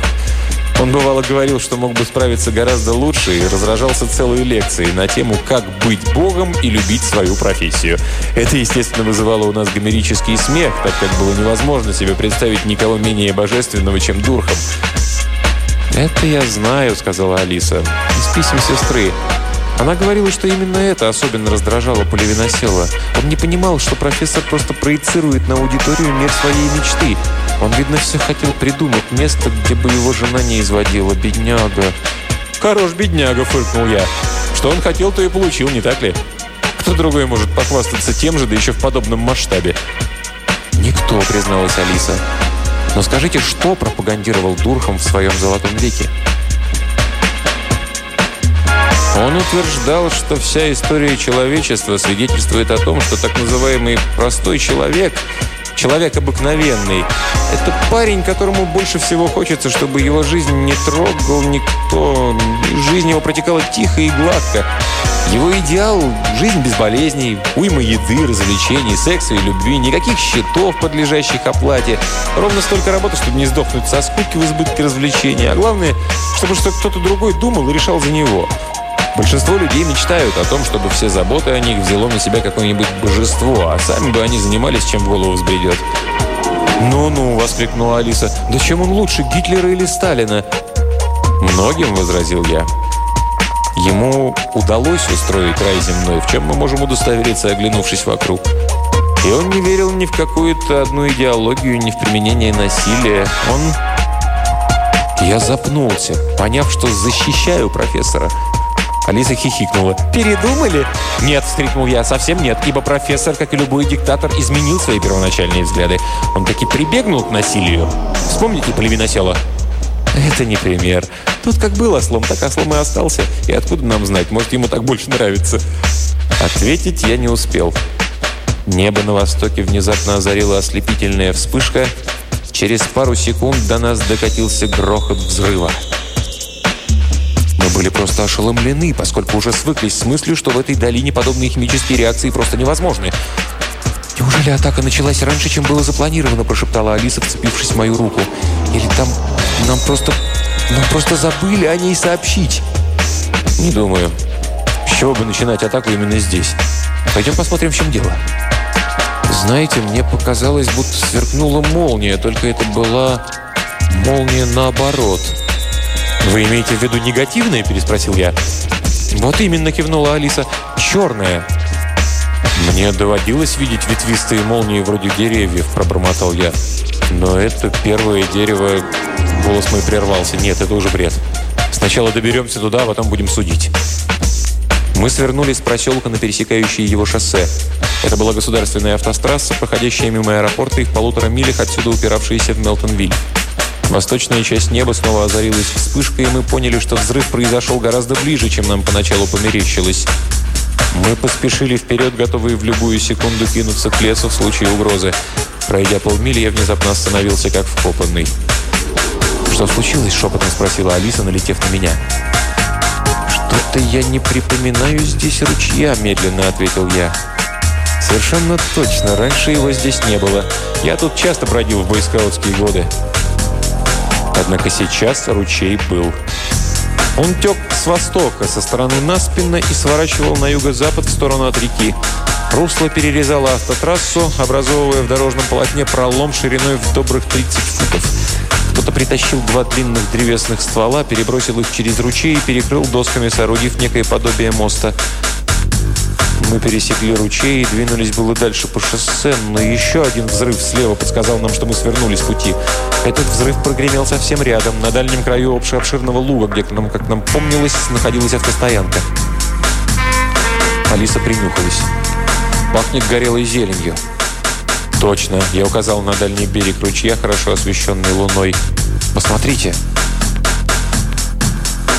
Берег и дно ручья устилали полуобгорелые изломанные стебли и ветви каких-то растений размером с добрую сосну, разбросанные в радиусе футов 20. Что это означает? Оставалось подойти поближе и посмотреть. Поэтому, когда мы внезапно достигли конца русла, окруженного толпой человека так сто, то усердно заработали локтями, чтобы выяснить, что же там такое происходит. Мы этого так и не выяснили. «Он опять переборщил с хмелем!» Источно завопила вдруг какая-то женщина. «Спасайся, кто может!» – взревел мужчина. И ночь мгновенно взорвалась дикими воплями. В темноте замелькали обнаженные тела. Крича и толкаясь, люди рассыпались в стороны. Однако, несмотря на безумную спешку, все весело смеялись, словно предвкушая хорошую потеху. Странная смесь паники и пренебрежения к опасности. Я схватил Алису за руку и потащил за ними. «Что стряслось?» – крикнул я поравнявшемуся с нами мужчине. Тот представлял собой невероятное зрелище. Это был первый увиденный мной в зоне человек, на котором была одежда – Голову его покрывала красная феска с кисточкой, туловище опоясывал светло-зеленый широкий пояс, за который была заткнута кривая сабля под таким непривычным углом, что скорее напоминала румпель. Иллюзия усугублялась скоростью, с которой он мчался. Услыхав мой возглас, мужчина окинул нас диким взором, вполне соответствующим нелепости наряда, и что-то гаркнул. «А?» Он снова что-то выкрикнул и помчался дальше. «Что он сказал?» — хрипло поинтересовался его Алисы. Готов поклясться, что он проорал «Горацио Хорнблоуэр». «Больше похоже на Харасио Фенкернблёс», — ответила она, и тут мы выяснили, от чего толпа бросилась бежать. Позади нас рыкнул лев размером с гору. Взрывная волна швырнула нас на земь, прокатилась волна горячего воздуха, и затем на нас посыпался град камней и комьев грязи. Я взвыл от боли, когда булыжник ударил меня по руке. На минуту мне показалось, что моя кость переломана. На шее моей висела Алиса, монотонно причитая «Спасите меня, спасите!» Я бы с удовольствием, но вот кто будет спасать меня? И еще один булыжник по ноге. Столь же внезапно каменный град прекратился, а с ним стихли и вопли. Еще некоторое время стояла тишина, прерываемая изредка вздохами облегчения. Затем послышался хохот, восторженные возгласы, и вокруг нас опять замелькали белые в лунном свете обнаженные тела, восставшие из густой травы, словно призраки. Ничем не сдерживаемые люди не могли долго испытывать страх. Они уже весело подтрунивали друг над другом по поводу бегства и начинали стягиваться к эпицентру взрыва. Я остановил одну женщину, полногрудую красотку лет 25, а потом обратил внимание, что все женщины, употребляющие хмель, были красивы, превосходно сложены и молодо выглядели, и спросил, что случилось? «Да этот придурок-болтолог налил в яму слишком много хмеля», — с улыбкой объяснила она. «Это же и бревну ясно, что случится. Но он нас не слушал, а его приятели, Слава Махруду, такие же словоблуды, как он сам». Произнеся имя Бога, она сделала тот самый знак — как бы легкомысленны и непочтительны не были эти люди во всех других отношениях, выразить свое уважение Махруду они не забывали никогда. «Кто, а?» – бестолково переспросил я, совсем сбитый с толку ее словами. «Я!» – пропела женщина, и я похолодел от мысли, что она имеет в виду поливиносела. Но она просто передразнила мой нелепый вопрос. «Болтологи, конечно, лысик!» И, окинув меня с ног до головы внимательным взглядом, добавила «Если бы не это, я бы подумала, что ты еще не отведал хмеля». Я не понял, что она подразумевала под этим, и посмотрел вверх, куда она небрежно махнула рукой, но не увидел ничего, кроме чистого неба и огромной кривой луны. Я не хотел продолжать расспросы, чтобы не выглядеть новичком. Оставив в покое женщину, я последовал за толпой. Алиса двинулась за мной, люди направлялись к месту, где обрывался ручей и зияла теперь воронка. Одного взгляда на нее мне хватило, чтобы понять, откуда столь неожиданно появилось сухое русло. Кто-то вырыл его серией чудовищных взрывов. Мимо нас протолкался какой-то мужчина. Он решительно шагал вперед, сильно наклонившись и заложив одну руку за спину. Другой рукой мужчина держался за волосатую грудь. Голову его украшала нахлобученная на бекрень шляпа с высоким гребнем из тех, что можно увидеть во время парада на студентах-активистах. Пояс вокруг талии поддерживал шпагу в ножнах. Довершали наряд остроносые ковбойские ботинки на высоких каблуках. Больше на незнакомце не было ничего. Мужчина сердито хмурился. В руке, заложенной за спину, он держал большую карту. «Э, адмирал!» – окликнул я его. Мужчина продолжал двигаться, не обращая на меня никакого внимания. «Э, «Генерал!» Он даже не обернулся. «Босс! Шеф! Эй, ты!» «Мигнучи пухлики?» – неожиданно осведомился он. «А?» «Закройте рот, пока челюсть не потеряли», – посоветовала Алиса. «Пошли». Мы добрались до края глубокой ямы, прежде чем вновь собралась толпа. Воронка имела в перечнике около 30 футов. Склоны ее были довольно крутые, а глубина составляла футов 20. Точно посреди выемки возвышалось огромное почерневшее обгоревшее растение, куда там Джеку с его бобовым стебельком. То был стебель кукурузы с листьями, початками и всем прочим, высотой самой меньшей футов 50. Стебель угрожающе накренился, и казалось достаточно тронуть его пальцем, чтобы он, объятый пламенем, рухнул на землю, прямо на нас, ибо стебель был наклонен в нашу сторону. Корни гигантской кукурузы были полуобнажены, как канализационные трубы в развалинах дома. Вокруг были навалены груды комьев грязи, что дополняло картину настоящего кратера, будто огромный метеорит вспахал землю. С первого взгляда можно было так подумать. Но присмотревшись к форме воронки, я понял, что этот метеорит должен был пробивать почву снизу. Но строить из увиденного далеко идущие выводы у меня не оказалось времени.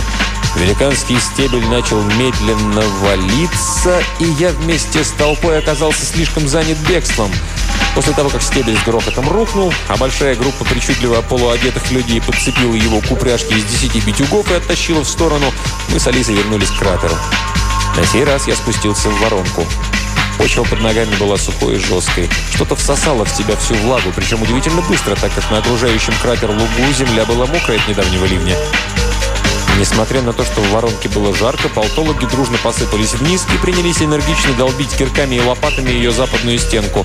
Их предводитель, мужчина в адмиральской шляпе, стоял в центре и, держа обеими руками карту, хмуро смотрел на нее. Время от времени он подзывал кого-нибудь из своих приспешников повелительным жестом, тыкал пальцем в карту, а затем указывал место, где тому следовало орудовать лопатой. «Древляне, хриплишь, скрягланцы!» – командовал он. «Натипак, ном, иу-иу!» – скандировал подчиненный. Однако земляные работы, видимо, не принесли результата. Люди, стоящие у края воронки, точно толпа городских зевак, наблюдавших за работой экскаватора, шикали, улюлюкали и подавали болтологам бесполезные советы. По рукам ходили бутылки с хмелем. Аборигены развлекались вовсю, хотя мне показалось, что многие полезные советы были весьма дурного вкуса. Внезапно недонаполеон захрипел от ярости и вскринул руки вверх, так что карта затрепыхалась в воздухе. «Шимшрыть прокатых жужутов!» – взвыл он. «Рерюф нием льева!» – заорали его люди. «Фиграначить червлятых фрегамбалов!» В результате перестали копать все, кроме одного болтолога, облаченного в пробковые шлемы две дюжины наручников. Он кинул какое-то семя в почти что горизонтальный шурф глубиной фунтов 6, забросал его землей, утоптал, протянул сквозь набросанную почву тонкий провод. Другой мужчина в прусской каске времен Первой мировой войны с шишаком и в разбитых шуртовских очках выдернул провод и плеснул туда хмеля из огромной вазы.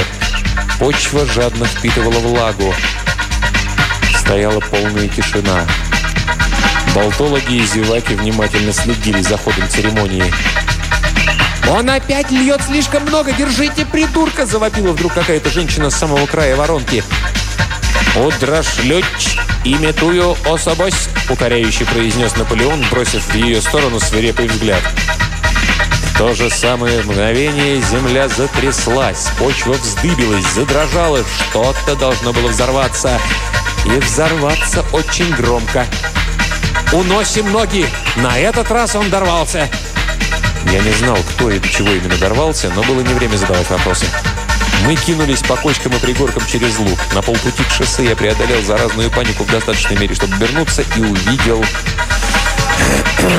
это. Слышали, что взрывы, дескать, расцветают? Ту ночь я впервые в жизни увидел обратное явление, как взрывается гигантский подсолнух, рост которого фантастически ускорило и усилило сверхдоза невероятного стимулятора – хмеля. В течение доли секунды он достиг размеров секвойи. Его стебель и бутон вспороли землю, торопясь вырваться наружу. Взлетая в небо, он вспыхнул, отдавая чудовищную энергию роста, а затем, лишившись поддержки, ибо земля у корневища была разбросана в стороны, стала прокидываться. Охваченная пламенем башня рушилась, готовая все сокрушить при падении. Схватив Алису за руку, я бросился в сторону. Нам едва удалось вернуться. Мне уже показалось, что пылающий столб раздавит нас, как тяжелый каблук букашек. Ствол грянулся озимь. Грохнула. Воздушная волна бросила нас на колени, оглушенных, неспособных пошевелиться, или так нам показалось.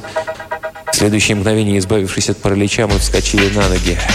Наши голые зады бугрились волдырями. «О, боже, Дэн, как больно!» – визжала Алиса. Я это и так знал. Мое седалище пострадало не меньше. Я уже подумал, что на этом наша экспедиция и закончится, так как нам потребовалась срочная медицинская помощь, за которой придется возвращаться в штаб. Эти первобытные люди явно позабыли все методы современной медицины. Так оно и было. Но туземцы забыли медицину, поскольку не нуждались в ней. Привлеченные нашим жалким состоянием, двое мужчин, прежде чем я успел возразить, выплеснули на наши спины содержимое двух ведер. Я взвыл от ужаса, но бежать было некуда, только через пламя. Лучше уж хмель. Кроме того, в рот или на лицо не попало ни капли этой гадости. Я уж собрался возразить свое возмущение такими шуточками над больными людьми, так так и застыл, сообразив, что не ощущаю боли. Что творилось со мной, я видеть не мог и посмотрел на спину прекратившей хныкать Алисы. Под влажной пленкой отвара волдыри на ее лице и спине полопались, а под ними розовела новенькая здоровая кожа. От радости Алиса настолько потеряла самообладание, что, позабыв о нашей вражде, разрыдалась у меня на груди. «О, Дэн, Дэн, разве это не замечательно?» Мне вовсе не хотелось восхвалять дьявольское зелье. Как и любой наркотик, оно дает положительный эффект только при правильном употреблении, а при злоупотреблении может оказаться чудовищным злом. «Пошли. Нам надо вернуться», — сказал я и, взяв ее за руку, повел к новому кратеру. Меня не покидало навязчивое желание разрешить загадку болтологов. Я уже подумывал о славе первооткрывателя нового способа ведения войны, сбрасывать с воздушных шаров бомбы, начиненные хмелем и семенами, а орудия, стволы которых заряжаются семенами и хмелем. Вот только как их потом прочищать? Придется прикрепить лесника к каждому артиллерийскому расчету. Разумеется, можно применить реактивные снаряды, только нужно подумать, не станет ли гигантский стебель кукурузы или, скажем, маргаритки тормозить полет за счет сопротивления воздуха. То ли ботаников надо переучивать в аэродинамику, то ли наоборот. И я плюнул на эту идею. Высокое штабное начальство мне ни за что не поверит. Болтологи работали быстро и дружно, со всем пылом, который добавлял им выпитый хмель.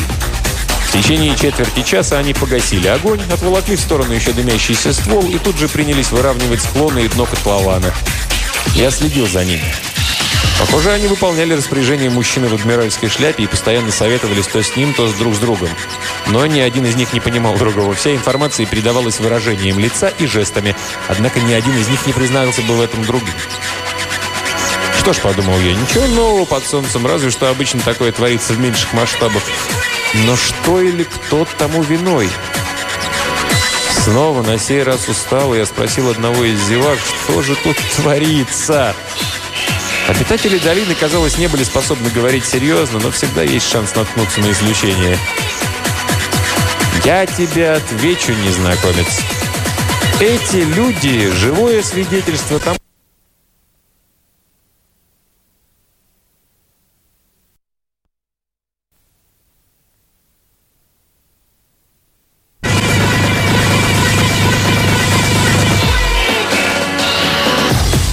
Они были здешними начальниками перед тем, как Махрут явил себя истинно быком.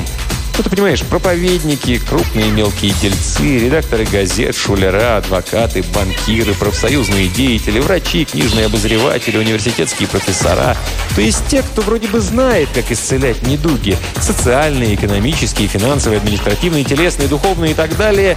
И ныне и присные до упора. Одним им известно истинное слово. Ясно? То самое слово, которое везде наводит порядок. Уловил? Но вот только когда хмель полился свободно, всякий, кто испробовал из бутылки, уже не обращал внимания на этих столпов общества. Они барахтались долго. Затем, сообразив, что рано или поздно их всех все равно захлестнет поток, они порешили, что, пожалуй, будет лучше плыть по течению, ведь раз все так делают, значит, оно так и надо. Так вот, похлебав хмеля в той мере, чтобы набраться смелости, но недостаточно, чтобы превратиться в обычных веселых, но махродобоязненных наспинцев, они провозгласили себя пророками новой веры. И с тех пор, согласно их проповедям, никто, кроме них, не был достоин руководить поклонением великому быку. Разумеется, шит предсказатель погоды, полевина сел и аллегория на них наплевали, а посему были объявлены ложными божествами. Смех один, не правда ли? Но так оно и было на самом деле. И до тех пор, пока Махрут, да будет его народ пьян во веки веков, не взъярился, устами Шида он объявил, что эти столпы общества – пророки-самозванцы, фальшивки, а в качестве наказания отделил их подарком, как до того дюжину дрестучих деток. И сказал он им примерно следующее. «Вы говорили людям, что вы и только вы обладаете по воле истинно быка верным словом. Ну что ж, пусть так оно и будет». Только этого слова никто, кроме вас, не сможет понять. А теперь... Бздынь! Но увидав, как эти бедняги толпятся вокруг, пытаясь объясниться друг с другом и с людьми, как злобствуют точно с перепою или тоскуют, как с гнутнейшего похмелья, Махрут пожалел их и сказал еще вот что. «Слушайте, я даю вам шанс. Я спрятал ключ от всех ваших неурядиц где-то здесь, в этой долине. Ищите. Если найдете, исцелены будете, и все станут вас понимать. Понятно? Он дал им карту, одну на всех, заметь. Но этот полуодетый Наполеон тут же загробастал и с тех пор так и хранит, пользуясь тем, что из всей банды его понять всего сложнее. С той самой поры он и руководит поисками ключа, который прекратит их словесный понос. «Они поэтому все взрывают и перекапывают?» – спросил я изумленно. «Да, следуя карте», – смеясь, ответил мой собеседник. Я поблагодарил его, зашел типу в треуголке за спину и заглянул через плечо. Карту испещряли длинные извилистые линии, от которых ответвлялись более короткие. Этим линиям он, видимо, исследовал в своем руслотворчестве. «Сим наглен бандарни?» – обернулся он ко мне. «Сам такой», – выдавил я и отошел. «Это схема нервной системы человека», – прохрипел я Алисе. «Он сейчас идет по одной из ветвей блуждающего нерва». «Блуждающего нерва?» – пробормотала она. «В его блуждании? Интересно, что бы это могло значить?» «Кажется, здесь мы имеем возможность понаблюдать муки рождения новой мифологии», пояснил я, когда мы выбирались из котлована. Прототип одного из здешних полубогов – герой популярного комикса. Другой воплощен в обличии, являющийся производным от его фамилии, хотя оно вполне соответствует ее похотливому и упрямому характеру. А главное божество, как мы видим, основало свой культ и одно из титулований на собственном мирском прозвище. Все это заставляет меня задуматься, на каком фундаменте строился пантеон древних и их мифы. Неужели все они первоначально были основаны на таких нелепых и невероятных чертах? «Даниэль Темпер», — отрезала Алиса. По вашим словам, можно подумать, что вы верите в языческих богов и в то, что этот Махрут на самом деле является богом. Раньше я и сам бы весело посмеялся над этой теорией, ответил я. Только вот как вы объясните все, что мы здесь увидели? Дальше мы ползали в молчании. Наверху я обернулся, чтобы еще раз взглянуть на болтологов. Предметный урок, преподанный Махрудом. Они копали столь же энергично, как и раньше, не обращая внимания на припохабные замечания зевак. Самое смешное, подумал я, что люди так и не уяснили, что болтологи являются более чем сектой придурков. Они символ того, чем должны сделаться праздные зрители, чтобы выйти за пределы своего нынешнего беззаботного и счастливого, но лишенного всяческой перспективы положения. Ясно, как уши на голове осла Бога. Судьба этих яростно копающих наследников Вавилона напоминала всем и каждому. Ищите потерянный ключ в самих себе. Этот совет, вероятно, первым изрек первый философ среди пещерных людей. Я заметил блеск чего-то металлического, почти полностью погребенного под грязью склона, и, вернувшись, подобрал предмет. Это была серебряная отвертка с длинной рукояткой – если бы я не знал своего старого профессора, ни за что бы не догадался, к чему тут отвертка. На лекциях он буквально бомбардировал нас своими эксцентричными объяснениями. Я сразу понял, что держу в руках еще одну из его серьезных шуток, предмет, коему суждено занять надлежащее место в списке мифов, возникающих в этой Олимпийской долине. Есть легенда о ящике Пандоры, кувшине Филимонов, Бавкиды, голове Медузы, подаренном глазе Одина. А чем хуже серебряная отвертка? Алисе пришлось все растолковывать. Помните анекдот о мальчике с золотым винтом в пупке? Как он всю жизнь мучился, пытаясь догадаться, для чего этот винт. Как стыдился, что отличается от всех людей, как прятал его от чужих взглядов. Если помните, в конце концов он нашел психиатра, который посоветовал ему вернуться домой и позвать во сне волшебную фею. И фея Титания соскользнула по лунному лучу и подарила ему серебряную отвертку. Вывинтив золотой винт, он почувствовал себя на вершине блаженства, став нормальным человеком, получив возможность жениться, не опасаясь, что невеста станет над ним смеяться. И позабыв свои тщетные попытки разгадать смысл золотого винта, очень счастливый, он поднялся со стула, чтобы взять сигарету, и у него отвалилась задница. «Вы это не всерьез!» – прошептала она. «Еще как всерьез!» Откуда нам знать, не происходит ли легенда о золотых яблоках Гесперид или золотом руне от шуток, лишь впоследствии приобретя символическое значение? На этот вопрос Алиса ответить не могла. Да и никто не мог. «А вы не собираетесь отдать отвертку болтологам?» – спросила она. «Тогда бы не пришлось бы столько взрывать и копать. Они смогли бы утихомириться и прекратить нести ерунду». Полагаю, они сотни раз натыкались на нее, отшвыривали в сторону, отказываясь распознать ее значение. Да, но что она все-таки означает? «Ну, это еще один ключ», – нетерпеливо проговорил я. «К тому, что им следовало бы заглянуть в себя, задуматься о причине своего наказания, о том уроке, который из него следует извлечь». Мы пошли дальше. Эта история изрядно подпортила мне настроение. У меня было ощущение, что я все глубже и глубже погружаюсь во тьму, созданную существом, которое посмеивается надо мной, оставаясь в глубокой тени. Случайными ли были встречи с аллегорией и его туманно-зловещие советы? Но времени размышлять над этим не оставалось. Мы вышли на проселок, выводивший государственные больницы. За ней виднелись белые надгробия на кладбище за высоким проволочным забором. Наверное, я простоял там дольше, чем мне показалось, потому что Алиса тронула меня за руку. «В чем дело?» «За этим забором больничное кладбище. Мелтонвильское городское кладбище по другую сторону дороги. Отец мой похоронен в земле штата, мать лежит на городском кладбище. Они и в смерти разлучены, так же, как в жизни». «Дэн», — мягко произнесла Алиса, — «нам стоило бы поспать пару часов, прежде чем двигаться дальше. Мы прошли уж немало. Почему бы не навестить могилы ваших родителей, а затем там заночевать? Вы не против?» «Ничуть. Спасибо, что подумали об этом, Алиса», — с трудом выдавил я. «Вы замечательный человек. Ничуть этого требует элементарной вежливости». И надо же ей было ляпнуть именно такое, тогда, когда мое отношение к ней стало чуть теплее. Мы двинулись дальше. Навстречу нам брел крупный рыжеволосый мужчина. На Алису он пялился, не отводя глаз, как что я ожидал тех же неприятностей, что и при встрече с Поливиноселом. Однако, заметив меня, мужчина остановился, ухмыльнулся и разразился громким хохотом. Хмелем от него разило за милю. «Что это с ним?» – спросил я.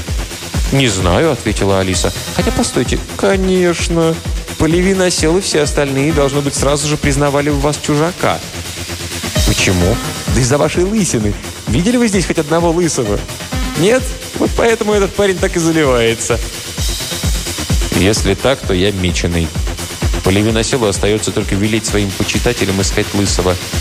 «О, все не так плохо», – успокоила меня Алиса. «Вы не забывайте, что поток новообращенных не ослабевает, и в процессе адаптации сейчас находится множество бывших солдат. Вы вполне можете сойти за одного из них». Она потянула меня за руку. «Ну, хватит, идемте. Поспим немного, а с утра разберемся». Мы вышли ко входу на кладбище. Кусты по сторонам кладбищенских ворот вымахали выше моего роста.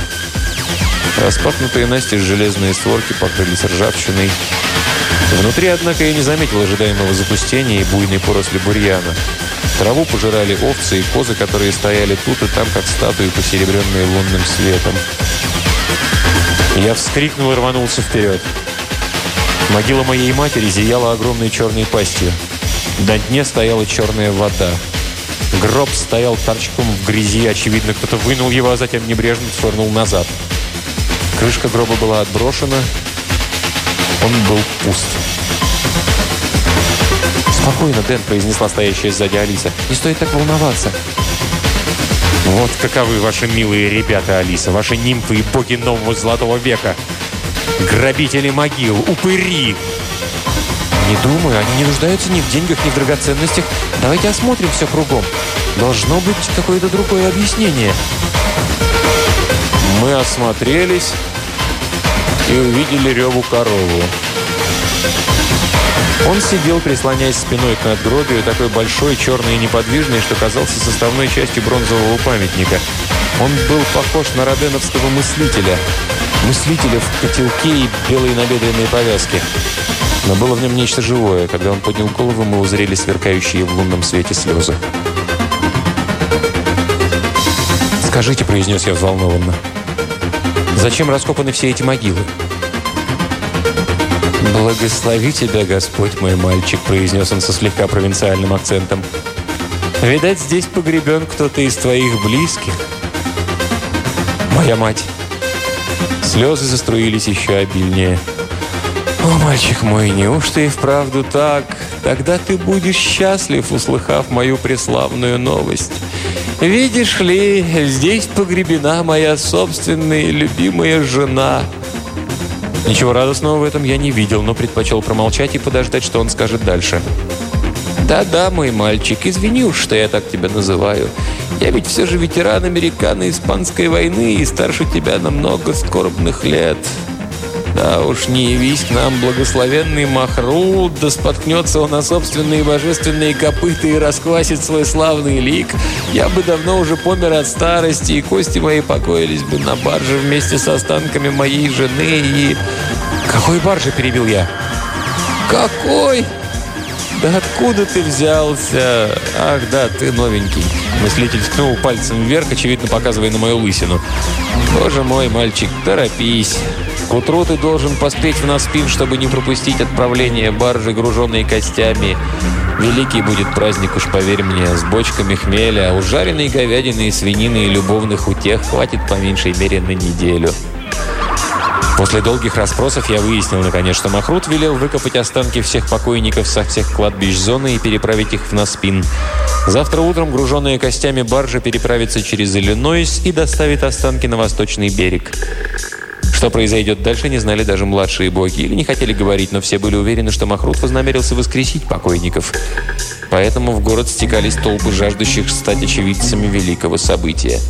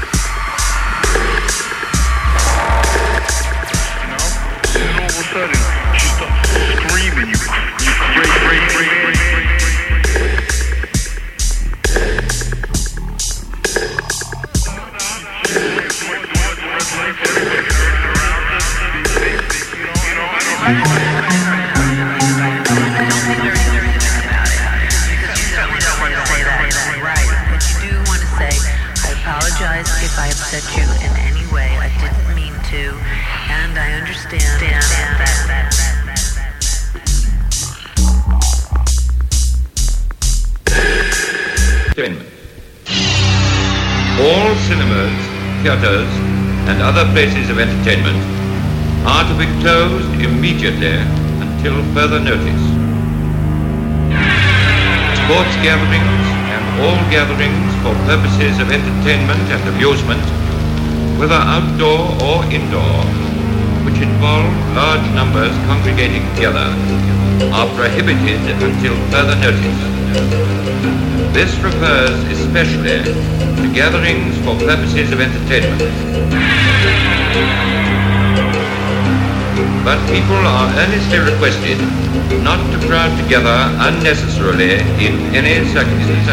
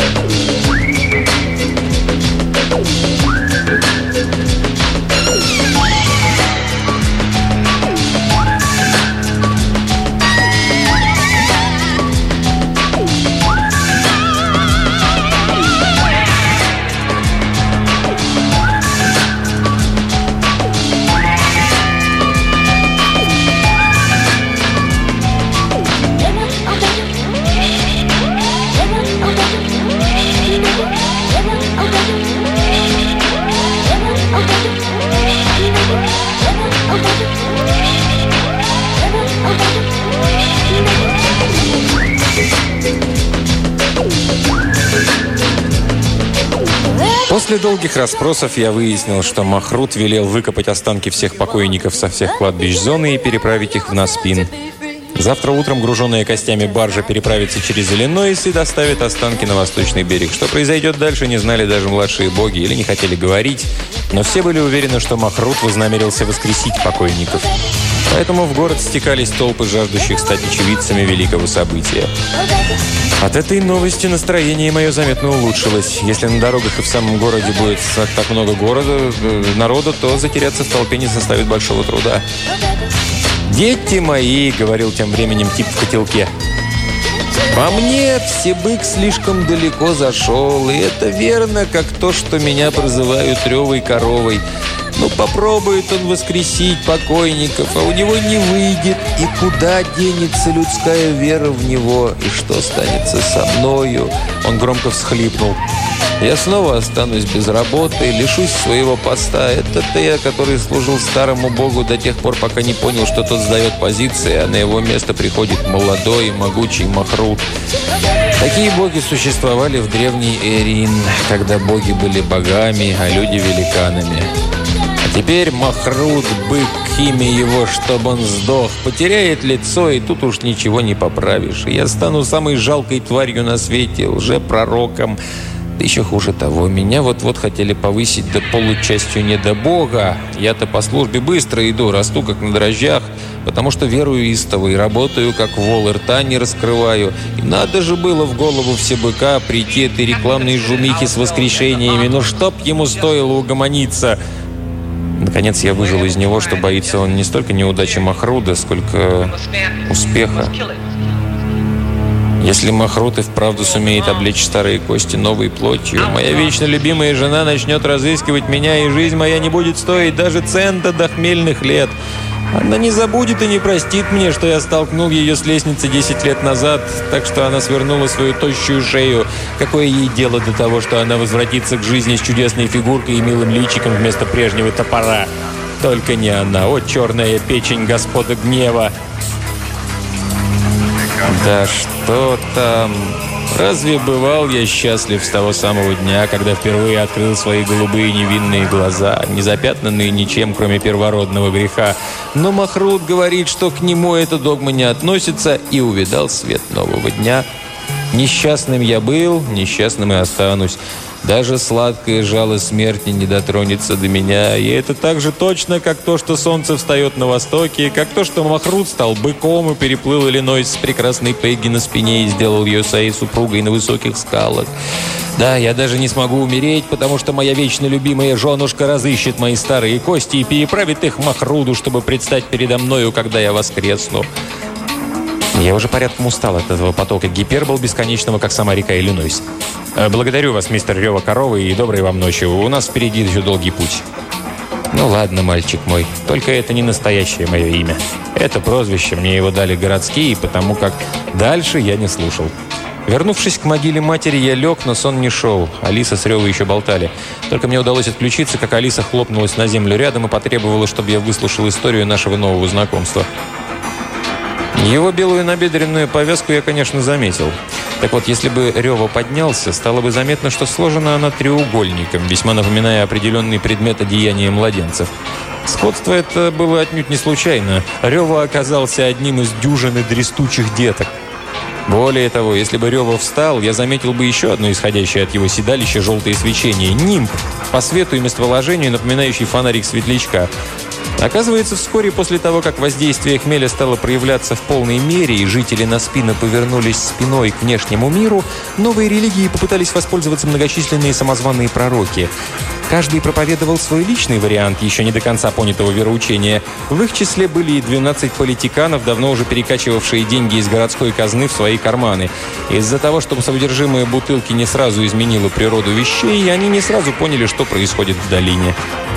Колеса промышленности постепенно замедляли обороты, трава и деревья неторопливо подтачивали мостовые, люди мало-помалу теряли интерес к бытовым заботам, почти незаметно таяли оковы морали, исчезали вражда, злоба, болезни, тяготы, ужасы и скука жизни рассеивались так же волшебно, как утренний туман под лучами восходящего солнца. И вот наступило время, когда люди перестали летать в Чикаго по делам или для развлечений, Перестали ходить в библиотеки, когда работники типографии и репортеры ежедневных газет не вышли на работу, когда в компании дизельных бульдозеров и на винокуренном заводе Майрона Малкера, крупнейших в мире предприятиях своего рода, прозвучал последний гудок. Когда люди, казалось, поняли наконец, что мир был устроен совсем не так, как должен, но что в скором будущем все станет хорошо. Потом уволились все почтальоны, в Вашингтон и столицу штата полетели стаи перепуганных телеграмм и писем из соседних городов, потому что местная почта закрылась совсем. Вот тогда-то Управление пищевых и лекарственных продуктов, налоговое управление и ФБР начали засылать в Наспин своих агентов для выяснения обстановки. Агенты не возвращались. На их поиски посылали следующих, и те тоже поддавались притяжению хмеля. Хмель, однако, не вошел еще в полную силу, когда Дурхам открылся людям как Махрут с подачи пророка Шида. Противодействие еще имелось, а энергичнее всего выступали против 12 политиканов. Организовав митинг в сквере у здания суда, они подстрекали народ идти за ним в атаку на Махруда. Для начала они вознамерились двинуться к Трейблскому университету, где в здании факультета метеорологии обитал Шит. И там, кричал один из этих двенадцати, потрясая кулаком в сторону мощного хмельного фонтана, бьющего из бутылки на склоне холма, «Мы линчуем этого сумасшедшего ученого, назвавшего себя Махрудом, этого лунатика, который, как мы знаем, всего лишь свихнувшийся профессор, любитель, с позволения сказать, поэзии и философии. Друзья, граждане, американцы, если этот Махрут и в самом деле бог, как утверждает Шит, еще один ученый-безумец, пусть поразит меня молнией. Мы с друзьями бросаем ему вызов». Все 12 стояли на трибуне перед зданием суда, глядя на главную улицу, а вдоль нее на холмы по ту сторону реки, дерзко взирая на восток. Ни грома, ни молнии не последовало, но в следующий же миг они вынуждены были позорно бежать, чтобы больше уже никогда не докучать все быку. Алиса хихикнула. Их поразила кара не столь ужасная, как молния, и не столь впечатляющая, но гораздо более унизительная.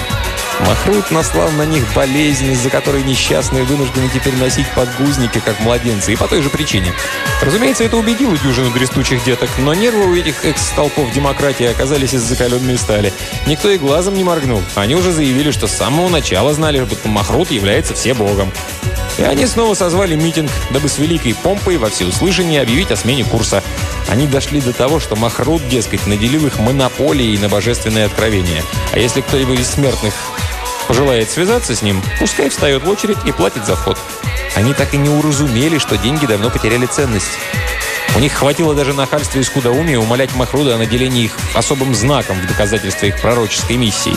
И все бык действительно наделил деток явным признаком святости. Он наградил их негасимыми нимбами золотого цвета. Алиса обхватила руками колени, чтобы не покатиться по траве от смеха. Разумеется, все 12 должны были бы радоваться привалившему счастью, но радости им было немного, ибо Махрут из ехидства поместил нимбы не на обычное место, а туда, где, чтобы продемонстрировать свою принадлежность к лику святых, деткам пришлось бы вставать. И хотите верьте, хотите нет, но эти упрямцы до сих пор отказываются признать, что Махрут покарал их. Наоборот, они не переставая бахвалятся месторасположением своих нимбов и пытаются заставить всех остальных пользоваться пеленками.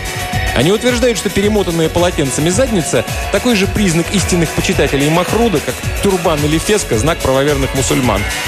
Естественно, настоящая причина проста. Им неохота бросаться в глаза. Не то, чтобы они совсем не желали быть знаменитыми, просто им не хотелось бы, чтобы люди помнили об их хворе и первородном грехе. К этому моменту Алиса уже рыдала и давилась от хохота. Я же не видел во всем этом ничего смешного, о чем и сообщил ей. «Ничего вы не поняли, Темпер», — выдавила она. «Их болезнь излечима. Все, что им требуется, это попросить Махруда, чтобы он отменил кару, и он согласится. Но вот гордыня им не позволяет. Они упорно твердят, что это знак расположения все быка. Да, детки страдают, но им нравится страдать. Так же, как Реве корове нравится восседать на Женином нагробии, словно это удержит ее под землей и проливать горючие слезы. Он и ему подобные не откажутся от своих мучений ни за что на свете, в прямом смысле слова. Она снова залилась хохотом. Сев, я схватил ее за плечи и притянул к себе, чтобы проверить, не пахнет ли от нее хмелем. Запаха не ощущалось, а значит, к бутылке Рева она не приложилась. С ней просто случилась истерика. Стандартный способ приведения в чувство истеричных дамочек – звонкая пощечина. Но Алиса нарушила ритуал и сама меня огрела. Звонко. Результат, впрочем, оказался тот же. Она смолкла и мрачно воззрилась на меня. Я схватился за горячую щеку. «Это еще за что?» «За то, что вы попытались воспользоваться моей слабостью», — ответила она. От злости и изумления я не смог, я просто не сумел выжать из себя ничего выразительнее, чем «Да я...» «Держите руки при себе», — огрызнулась Алиса. «Не стоит принимать мое сочувствие за любовь или полагать, что я, как этих любителей хмеля, лишилась всяких тормозов». Я повернулся к ней спиной и закрыл глаза. Но чем дольше я лежал, предаваясь своим мыслям, тем больше злился. Наконец меня прорвало. Кипя, я привстал и окликнул ее. «Алиса!» Она, должно быть, тоже не спала, поскольку тут же вскочила и уставилась на меня, расширив глаза. «Что? В чем дело?» «Забыл вам кое-что вернуть». И я влепил ей звонкую пощечину. Затем, даже не удосужившись удостовериться, какой эффект произвел мой удар, я лег и снова повернулся к ней спиной. Добрую минуту, признаюсь, я напряженно ожидал, что в мою взмокшую спину вонзятся ее когти. Однако ничего такого не произошло. Вначале стояла тишина, та, что дышит сама собой.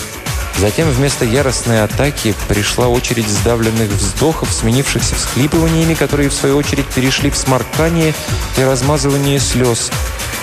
Я терпел сколько мог, потом приподнялся на локти и произнес «Ну ладно, наверное, мне не стоило вас колотить». А вам не стоило принимать как должное, что я, дескать, только и жду, чтобы на вас наброситься. Слушайте, я знаю, что противен вам. Именно поэтому не стал бы к вам приставать. У меня тоже есть гордость. Да и вообще, вы мне голову не вскружили. Кем вы себя возомнили? Еленой Троянской или Клеопатрой? Вот так всегда. Каждый раз, когда я пытаюсь все уладить, я порчу все окончательно. Теперь Алиса окончательно взбеленилась. Она вскочила и быстрым шагом двинулась прочь. Я нагнал ее только у кладбищенских ворот. «Куда это вы помчались?» – спросил я. «Туда, где главная улица города Наскин, штат Иллинойс, упирается в реку. Я возьму пробы хмеля и немедленно отправлюсь доложить обо всем отцу». «Дурочка, вы не можете. Вам положено оставаться со мной». Она откинула длинные черные волосы на спину. В приказе об этом ничего не сказано. Я полагаю, что если ваше отсутствие или присутствие начинает угрожать моей миссии, я имею право вас покинуть. Так вот, по-моему, вы, несомненно, представляете опасность. Если не для миссии, то по меньшей мере для меня. Я схватил ее за руку и повернул к себе лицом. «Вы себя ведете как младенец, а не как майор морской пехоты США. Что на вас нашло?» Она попыталась выдернуть руку, от чего я злился еще больше, но когда она пустила в ход кулаки, я взбесился окончательно. Ярость не настолько ослепила меня, чтобы промахнуться, и я влепил ей здоровую пощечину. В ответ Алиса применила захват и сломала бы мне руку, не воспользуясь я контрприемом. В результате мы рухнули на траву. Она снизу, на живот, а я сверху, заломив ей спину, руки за спину. В таком положении даже не слишком сильный мужчина может одолеть хрупкую девицу. «Ладно», – проскрежетал я. «Что с вами?» Она не отвечала, только неистово извивалась, пока не поняла, что высвободиться не может, и в отчаянии застонала. «То же самое, что и со мной!» Она прекратила борьбу и едва слышно ответила. «Да, оно самое». Я отпустил ее. Она перевернулась на спину, но подниматься не стала. «Вы хотите сказать, — произнес я медленно, все еще не в силах поверить в это, — что влюблены в меня, как и я в вас?» Она кивнула. Я наклонился и поцеловал ее с той давно копившейся страстью, с которой только что вымещал на ней свою злость. «И все-таки мне не верится», — признался я, оторвавшись от нее. То, что я в тебя влюбился, вполне естественно, несмотря на то, что ты вела себя так, точно ненавидишь меня всем сердцем. Но ты-то хоть почему меня полюбила? Если не можешь ответить, то объясни хоть, за что издевалась. «Тебе это не понравится», — предупредила она. Конечно, можно было бы наплести всякий вздор, на который способен был бы психолог, что мы оба, мол, профессионалы с высшим образованием, любим искусство и так далее. Ну, различия, само собой, не в счет, но какая на самом деле разница? Это случилось. Но я этого не хотела. Я сопротивлялась, и я решила прибегнуть к старому принципу Джеймса. Дескать, если изображаешь, что тебе что-то нравится, так оно и будет. А я применила его в обратном смысле и изображала, будто ты мне отвратителен. «Почему?» – поинтересовался я. Алиса отвернулась, но я взял ее за подбородок и глянул в глаза. «Скажи!» «Ну, помнишь, я все прохаживалась насчет твоей лысины?» «Так вот, она мне не противна, скорее наоборот». В этом вся и беда. Я провела собственный психоанализ и решила, что таким образом проявляется мой комплекс электры. И я... «Ты хочешь сказать, — произнес я, повышая голос, — что полюбила меня за то, что я лыс, как твой отец, и вдобавок старше тебя, так?» Ну нет, не совсем. Я это себе внушала, чтобы перебороть себя. Так мне легче было делать вид, что я терпеть тебя не могу, чтобы и впрямь возненавидеть. Мало сказать, что я был ошарашен. Я бы рухнул, если бы так уже не лежал. Алиса Льюис была одним из тех продуктов нашей эпохи, которые настолько привыкли к психологическому самокопанию, что готовы расценивать сам факт явной привязанности между ребенком и отцом как признак того, что им обоим пора, сломя голову, бежать в психоаналитику. «Я в ужасном положении», — призналась Алиса. «Я никак не пойму, то ли я себя воспри... тебя воспринимаю как суррогат отца, то ли правда люблю. Думаю, правда, но...» Она протянула руку, чтобы погладить мою лысину. После таких слов мне не хотелось, чтобы она ласкала меня. Я попытался уклониться, но Алиса уже опустила ладонь на мое темя. «Дэн, да у тебя там волосы!» – воскликнула она. «Что?» Я провел ладонью по черепу. Она была права. Лысину мою покрывал едва ощутимый пушок. Так вот, значит, что имела в виду та нимфа, говоря, что если бы не это, она бы подумала, что я еще не пробовал хмеля, пробормотал я. Это сделал хмель, который тот парень вылил мне на голову. Я подпрыгнул и заорал «Ура!» И не успела еще смолкнуть эхо, как мы услышали ответный крик, да такой, что кровь застыла в моих жилах. То был далекий взрёвывающий хохот, громовое и а «Полевин осел!» — воскликнул я. Схватившись за руки, мы помчались по дороге и остановились, только перевалив через холм и достигнув федерального шоссе номер 24. Оттуда, тяжело дыша и отдуваясь после полумильной пробежки, страдая от жажды пуще прежнего, мы зашагали к наспину, до которого оставалось еще полмили. Время от времени я оглядывался, но и шака не замечал. Это не означало, однако, что он не напал на наш след. Он легко мог затеряться в окружавшей нас толпе. Люди несли корзины, бутылки, факелы. Как мне удалось выяснить из разговора с каким-то парнем, они запаздывали к отходу баржи с останками усопших от причала в конце главной улицы. Говорят, что Махрут, бык, имя его, будет воскрешать покойников у подножия того холма, с вершины которого бьет фонтан из бутылки, заметил наш собеседник. Так это или нет, все равно повеселимся здорово. Жаркое, хмель да кувырки на травке. Вот что движет с миром. С этим я поспорить не мог. Во всяком случае, этим основные развлечения аборигенов и ограничивались. Пока мы спускались по Адамс-стрит, я немало разузнал о политическом устройстве долины. Мой собеседник оказался весьма разговорчив, как, впрочем, и все потребители хмеля. Он поведал мне, что теократия начинается с низшего уровня, с людей, подобных ему, простых парней. Затем идут молельщики. Они собирают у населения прошения, сортируют, и те, что достойны внимания, передают пророкам, вроде Шида. Те вновь просеивают просьбы и отправляют полубогам, полевин оселу, аллегории и еще дюжине других, о которых я еще не слыхивал. Те отчитывались напрямую перед Махрудом или Пейки. Махрут обходился со своей божественностью как с постом директора. Многие отделы он подчинил вице-президентам вроде Осла, заведовавшего плодородием, или Шида, ставшего теперь, наверное, самым довольным синоптиком на свете. Бывший профессор физики в Трейблском университете и городской метеоролог, теперь он был единственным предсказателем погоды, чьи прогнозы сбывались в 100 случаях из 100. Причина тому была очень проста. Шид сам делал погоду. Все это было очень интересно, но сведения я поглощал как-то вяло. Во-первых, я непрерывно оглядывался, проверяя, не гонится ли за нами пылевин осел. Во-вторых, меня очень беспокоило отношение ко мне Алисы. Теперь, когда я начал обрастать, не перестанет ли она любить меня? Что тянуло ее ко мне? Комплекс? Ну вот и я туда же. Или истинная страсть? Не будь мое положение столь нелепым, я и сам бы над собой посмеялся. Кто бы мог подумать, что в один прекрасный день я не стану прыгать от радости при одной перспективе обзавестись роскошной шевелюрой и влюбленной в меня красавицей. В следующий миг я все же подпрыгнул. Правда, не от радости. За моей спиной раздался громкий раскатистый смех. Не узнать хохот осла было невозможно. Обернувшись, я увидел золотящуюся в отблеске факелов и лунном свете фигуру мчащегося к нам полевиносела. Люди с воплями разбегались с его пути. Звон копыт по мостовой заглушал их крики. «Куда теперь, человечек? Куда теперь?» – проревел он, нагнав нас. В тот момент, когда он потянулся ко мне, я рухнул на землю. Остановиться полевиносел не успел. Копыта тоже не способствовали поддержанию равновесия, как и отвешенный Алисой пинок. Осел грянулся на землю, увлекая за собой бутылки, корзины с фруктами и маленькие клетки с цыплятами. Визжали женщины, летели корзинки, звенело стекло, цыплята с писком выскакивали из сломанных клеток, и куча мала погребла полубога. А мы с Алисой продрались сквозь толпу, завернули за угол и пустились бежать по Вашингтон-стрит, шедшую параллельно Адамс-стрит. Паломников здесь было немного, но нам хватило и того. Мы петляли в толпе, а в квартале позади безразмерная глотка осла продолжала окликать меня. «Ну, куда теперь, человечек? Куда теперь?» Я мог поклясться, что он мчится за нами, но вскоре могучий глаз стал тише, а топот копыт и вовсе смолк вдали. Отдуваясь, мы заковыляли по Вашингтон-стрит. Только теперь мы заметили, что все три моста через реку Иллинойс разрушены. Один из туземцев сообщил нам, что Махрут уничтожил их молнией во время одной ночной грозы. «Не то чтобы он особенно волновался, что кто-то перейдет на тот берег», добавил он, быстро делая знак быка. «Все, что было восточной частью Наспина, стало священной обителью обладателя бутылки». Его слова подтверждали мой вывод.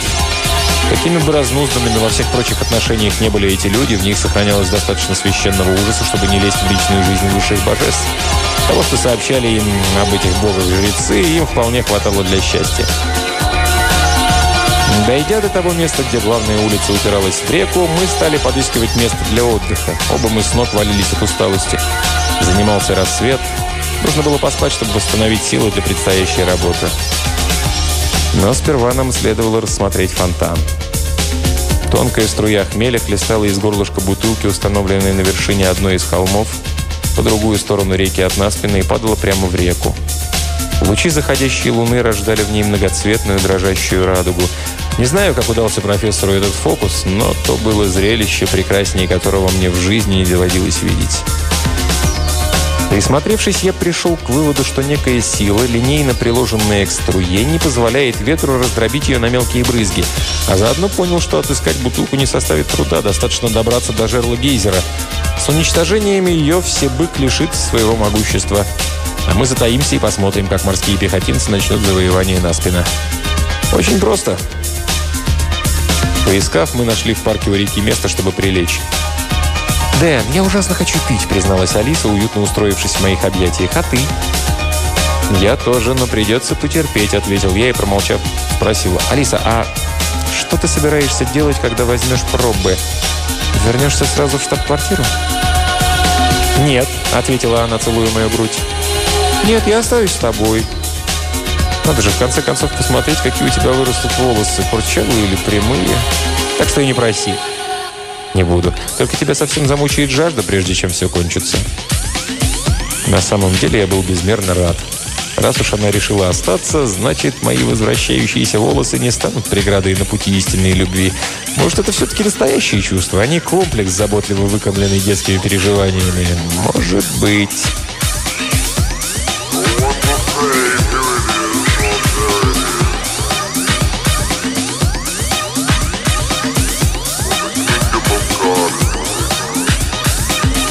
И вот я снова в таверне. В маленьком городишке Крон-Круашин. Я только что выполнил предсмертную волю своей матери навестить ее мать, которая еще была жива, когда я взошел на борт самолета, летящего в Ирландию, и скончалась в тот день, когда моя нога ступила на зеленую траву Родины. После похорон я завернул к Биллу Обасиану, чтобы перекусить, и Билл, на голове которого красовались рога, как у техасского бычка, снял с полки, где хранил всяческие диковинки, какую-то бутылку и проревел. «Взгляни-ка на быка, что красуется на этой стекляшке, Дэнни Темпер. Знаешь, что означает этот бык?» Это бутылка, сработанная самим Гойпню, богом-кузнецом. Из нее вечно будет изливаться волшебный напиток для того, кто знает нужное слово, того, в ком скрыт бог.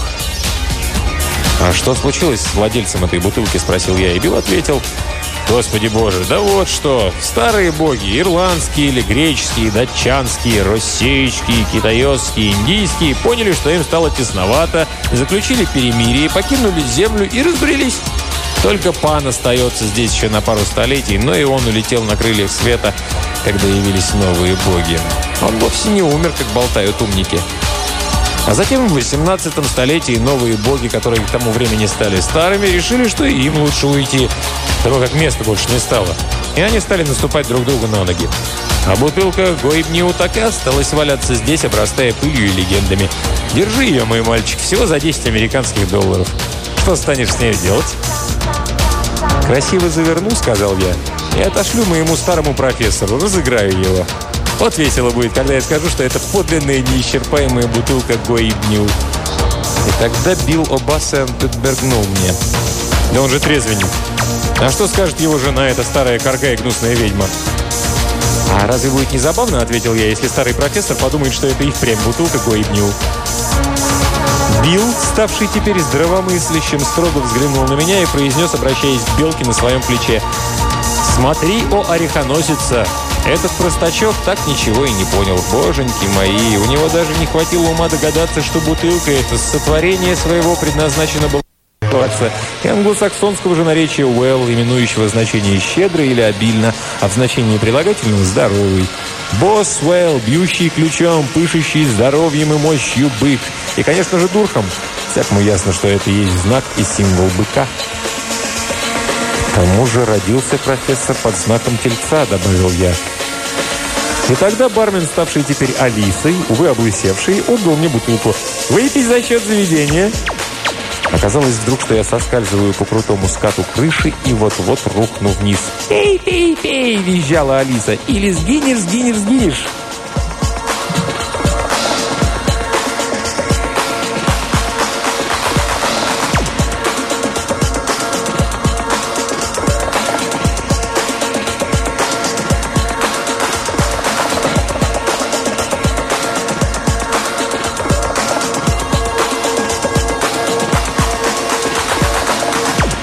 Но я не стал пить и проснулся со соном.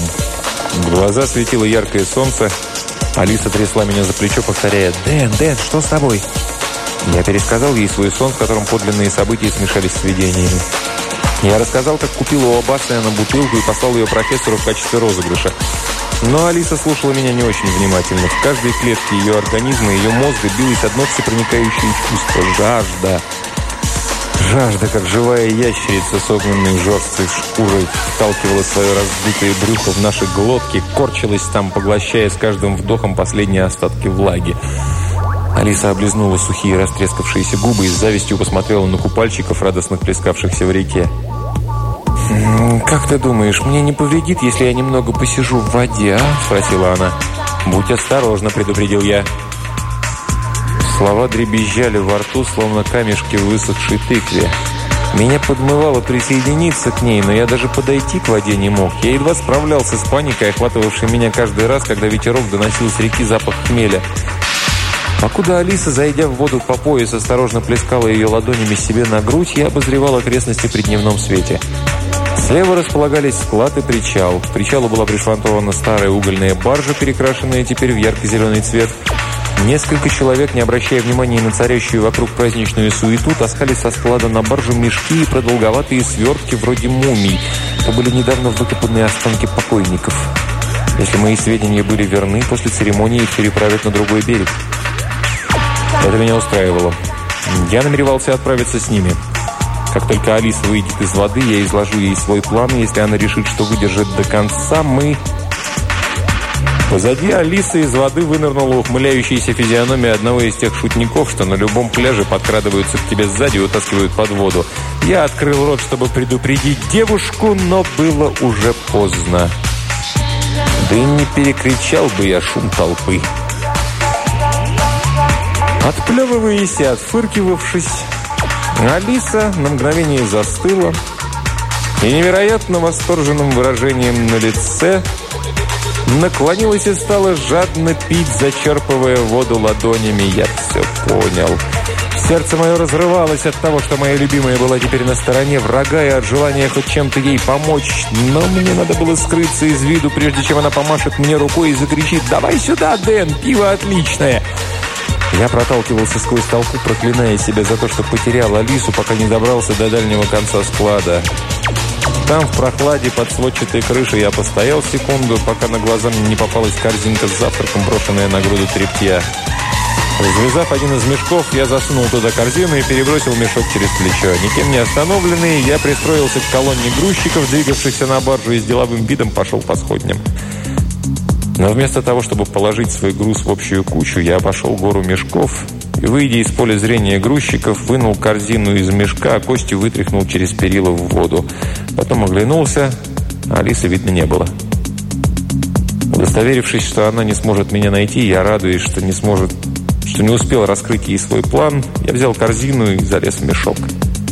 Внутри я смог всецело отдаться трем разжевавшим меня мукам – скорби, голоду и жажде.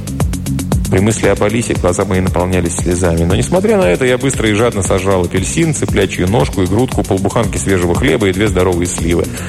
Фрукты немного утолили мою жажду, но полностью избавить меня от мучительной боли в глотке могло только одно – вода. Кроме того, в мешке было душно и очень жарко. Солнце палило вовсю, и хотя я держал голову как можно ближе к горловине, страдал я невыносимо. Но пока я мог потеть и дышать, я мог и терпеть и не собирался отступать, зайдя так далеко. Я скорчился внутри плотного кожаного мешка, как эмбрион в зародышевой сумке, иначе не скажешь. Потел я так, что казалось, будто я плаваю в амниотической жидкости. Доносившиеся снаружи звуки были неразборчивы, хотя порой слышались громкие звуки. Когда грузчики покинули баржу, я высунул голову, чтобы глотнуть свежего воздуха и посмотреть, где солнце. Если судить по небу, было часов 11, хотя солнце, как и луна, настолько расплылось, что полной уверенности в этом у меня не было. Ученые объяснили необычно теплый климат долины и продолговатость солнечного и лунного дисков воздействием некоторого фокусирующего волны силового поля, висящего чуть пониже стратосферы. С тем же успехом можно было назвать это колдовскими чарами, но широкая публика и военные этим удовлетворились. Церемония началась около полудня. Я съел последние две сливы, но бутылку откупорить не решался. Хотя на вид бутылка была винная, я не мог быть уверен, что и туда не подмешивали хмеля. Временами до меня долетали обрывки гимнов в сопровождении духового оркестра. Затем оркестр неожиданно умолк, и толпа заорала. «Махрут есть бык! Бык есть бог, а пророк его!» Оркестр грянул увертюру к Семирамиде. Под конец ее баржа задрожала и тронулась с места – Моторов буксира слышно не было, так как не было, вероятно, и буксира. После всего, чего я здесь насмотрелся, самоходная барша была бы всего лишь очередным чудом.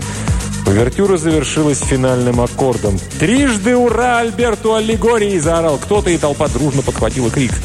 Потом шум стих, только вода едва слышно плескала о борт баржи.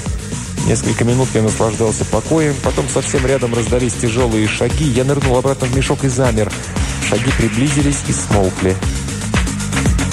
«Похоже, этот мешок забыли завязать», – пророкотал прямо надо мной нечеловеческий голос аллегории.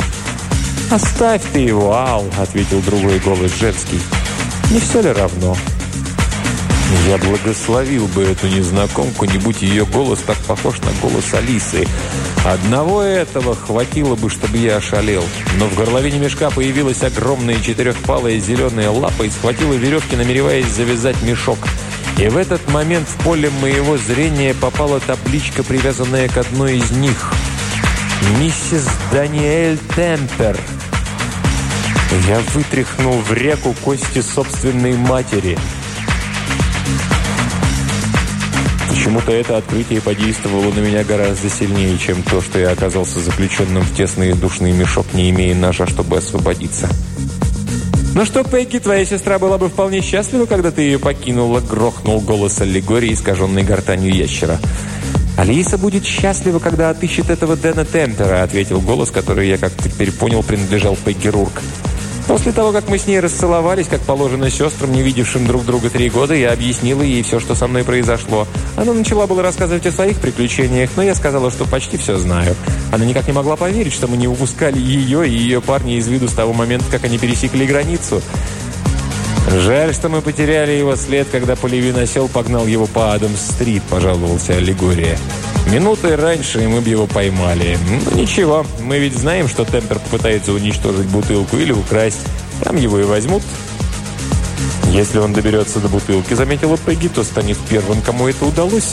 Тот агент ФБР, если помнишь, дошел только до подножия холма». «Если кто и сумеет сделать это», – хохотнула Легория, – «то Дэн Темпер».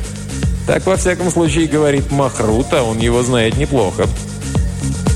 Каково же будет удивление Темпера, когда он обнаружит, что каждый его шаг был не только реальностью, а символом реальности, что мы его за нос водили по аллегорическому лабиринту. Аллегория расхохотался во всю мощь аллигаторовой глотки. А не слишком ли многого хочет от него Махрут, требует, чтобы он распознал в своих приключениях значения, выходящие за их рамки? Например, сообразит ли он, что вошел в эту долину как ребенок, появляющийся на свет, беззубым, лысым, голым?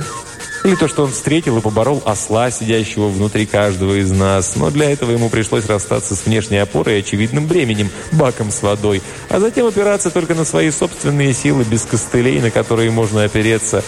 Или о том, что в болтологах он встретил живое воплощение кары за человеческое самомнение в религии. «Он помрет», — добавила Пегги, «когда узнает, что настоящий полевиносел сейчас на юге, а им прикинулся ты». «Ну», — пророкотал Аллегория, — «я надеюсь, Темпер поймет, что Махрут сохранил Поливиносела в ослином обличии как наглядный урок. Уж если Поливиносел смог стать богом, то и любой другой сможет, а если не сможет, то это совсем уж дурак». Только я успел подумать, что такие же мысли в отношении осла приходили в голову и мне самому, как пробка из бутылки, лежавшей в корзину, выскочила, и ее содержимое хмель потекло мне на бок. Я обмер, опасаясь, что эти двое услышат хлопок. Но они спокойно продолжили беседу.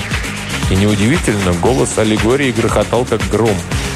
Он повстречал любовь, юность и красоту, которые нигде, кроме нашей долины, нельзя найти в изобилии в образе Алисы Льюис. И завоевать ее как воплощение этих качеств было очень непросто, ибо для этого нужно было изменить самого себя. Она отвергала его, манила, дразнила, почти довела до безумия. Она желала его и отталкивала. Ему пришлось преодолеть немало недостатков, таких как стыд за свою лысину и отсутствие зубов, прежде чем он смог завоевать ее лишь для того, чтобы узнать, что его мнимые недостатки в ее глазах были достоинствами. «Ты думаешь, он найдет верный ответ на тот вопрос, который ты в этом обличии задал?» Ему поинтересовалась Пегги. «Не знаю. Надо было мне принять облик сфинкса и задать его коронные вопросы. В этом случае у него был бы хоть намек для разгадки. Он знал, конечно, ответ на загадку сфинкса, что человек сам является ответом на все старые вопросы. Тогда он, может быть, понял бы, к чему я клонил, когда спрашивал, куда человек, современный человек, движется. И когда Темпер отыщет ответ, он тоже станет Богом. Если, поправила Лигория, если отыщет. Махрут утверждает, что Дэниэль Темпер на добрых две головы выше среднего жителя нашей долины. Он реформатор, идеалист, который не будет счастлив, пока не вонзит свое копье в какую-нибудь ветряную мельницу. В данном случае ему придется не только победить ветряные мельницы внутри себя, свои неврозы и душевные травмы, но и погрузиться в глубину себя и за волосы вытащить Бога, утонувшего в бездне его «я». Если же он не сумеет этого сделать, то умрет.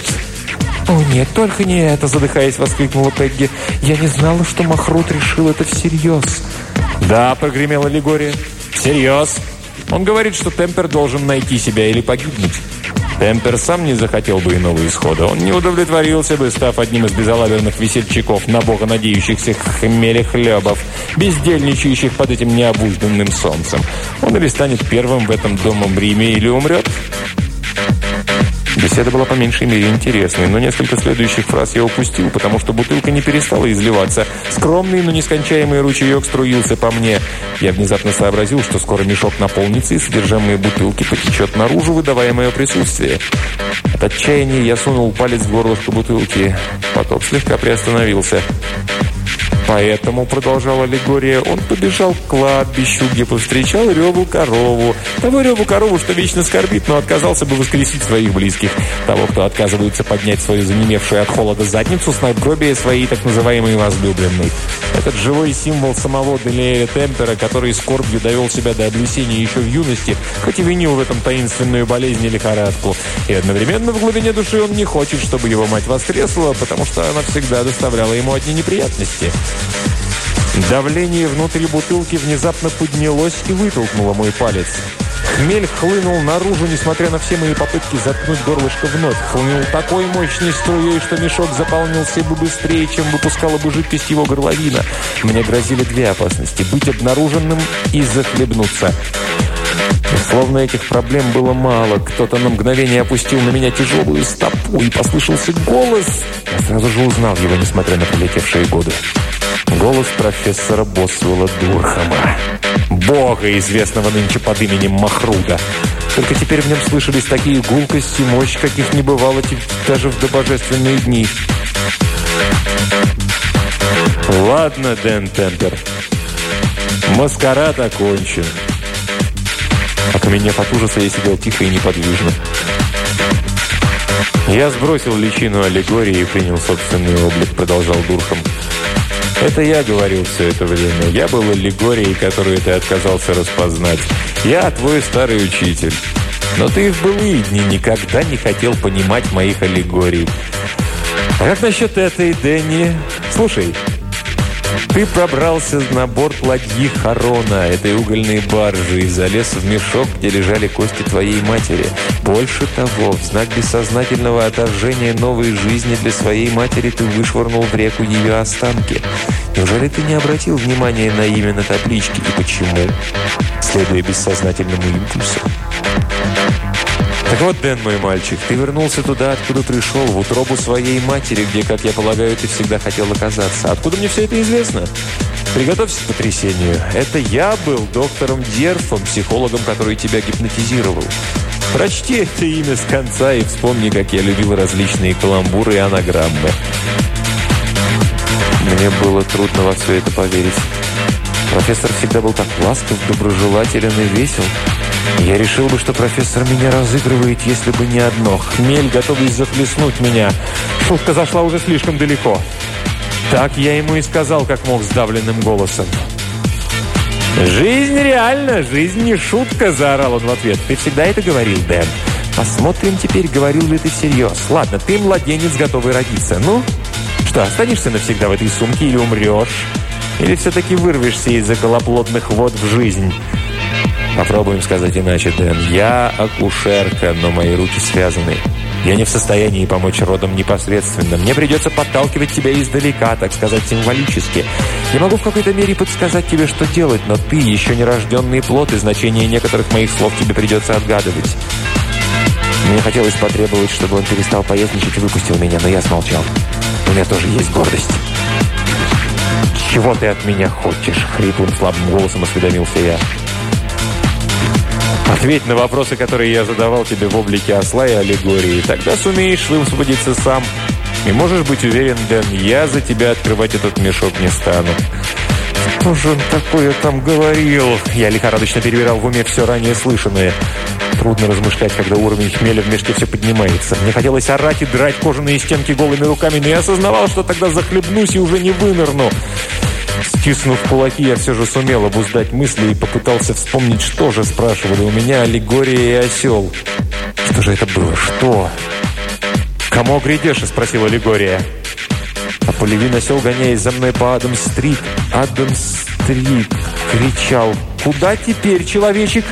Ответ на вопрос сфинкса. «Человек!» Аллегория и осел изложили свои вопросы в подлинно научной форме, так что они содержали в себе ответ – Ответ заключался в том, что человек больше, чем просто человек. И в следующий миг, движимый этим открытием, я словно куриную косточку переломил условный рефлекс. Я сделал большой глоток хмелей, чтобы утолить жажду и чтобы освободиться от прочих добожественных предрассудков. Я приказал бутылке, чтобы она прекратила изливаться, и со взрывом, который разметал по барже хмели обрывки кожи, восстал из мешка. Передо мной, улыбаясь, стоял Махрут. Я сразу же узнал в нем своего старого профессора, хотя теперь в нем было добрых шесть с половиной футов росту. Он отрастил копну длинных черных волос и кое-где подправил черты своей физиономии, превратившись в красавца. Рядом с ним стояла Пегги. Она была очень похожа на свою сестру Алису, только волосы ее были рыжими. Она была восхитительна, но я всегда предпочитал брюнеток, в особенности Алису. «Теперь ты все понял?» – спросил Бурхам. «Да», – ответил я. «Включая и то, что большую часть многозначительных символов вы придумали только для того, чтобы произвести впечатление, и не имело бы никакого значения, если бы я утонул, вы бы меня тут же воскресили. Естественно! Но ты бы уже не стал богом, и моим преемником тоже». «О чем вы?» – спросил я тупо. Мы с Пегги преднамеренно вели тебя и Алису к этой развязке, чтобы найти кого-нибудь на наше нынешнее место. Нам уже наскучило все, что мы здесь навытворяли, но мы же не можем просто уйти и все бросить. Поэтому я и выбрал тебя своим наследником. Ты человек совестливый, в душе идеалист, а свои возможности ты уже выяснил. Думаю, у тебя лучше моего получится отменять законы природы. Созданный тобой мир будет лучше моего. Ты ведь хорошо понимаешь, Дэнни, мой юный бог, что я всего лишь старый бык, которому только бы позабавиться. А мы с Пегги хотим предпринять этакое турне. Навести рассеявшихся по всей галактике прежних земных богов. Понимаешь, по сравнению с возрастом Вселенной, все они весьма юные боги. Можно сказать, что они только-только вышли из школы нашей Земли и двинулись в центр настоящей культуры, дабы набраться лоску. А как же я? Ты теперь бог, Дэнни? Тебе и решать. А у нас в Пегги есть много мест, куда можно заглянуть. Он улыбнулся той неторопливой, неспешной улыбкой, которой частенько одаривал нас, студентов, перед тем, как процитировать свои любимые строки. «Послушай, за углом чертовски славный мир, ей-ей, идем!» И они с Пегги пошли. И сгинули, как пушинки одуванчика, унесенные завывающей космической бурей. Они исчезли, а я остался, глядя на реку, на холмы, на небо, на город, где собрались толпы потрясенных верующих. Все это было мое, мое. Включая одну черноволосую фигурку. И какую фигурку, что стояла на пристани, махая мне рукой. Вы думаете, я так и стоял, пребывая в глубоком раздумье и размышлял о своем долге перед человечеством, равно как о той телеологии, что я теперь самолично буду лепить на гончарном круге метафизики? Черт из два! Я подпрыгнул и от радости выкинул 16 антраша, прежде чем приземлиться, а потом пошел прямо по воде к Алисе. На следующий день я восседал на вершине холма, откуда хорошо просматривалась долина. Когда гигантские десантные планеры шли на посадку, я брал их психокинезом, или как это там называется, и один за другим швырял в реку. А когда морские пехотинцы, бросив винтовки вплавь, пускались к берегу, я срывал с них кислородные маски и далее оставлял их без внимания, кроме тех, разумеется, кто плохо плавал. Их я по доброте душевной подхватывал и сажал на бережок. Думаю, это было весьма снисходительно с моей стороны. В конце концов, настроение у меня было припаршивое. Всю ночь и все утро у меня страшно болели ноги и десны, и даже щедрая доза хмеля не смогла унять мою раздражительность. Но для боли была весьма немаловажная причина. Я рос, и у меня резались зубки.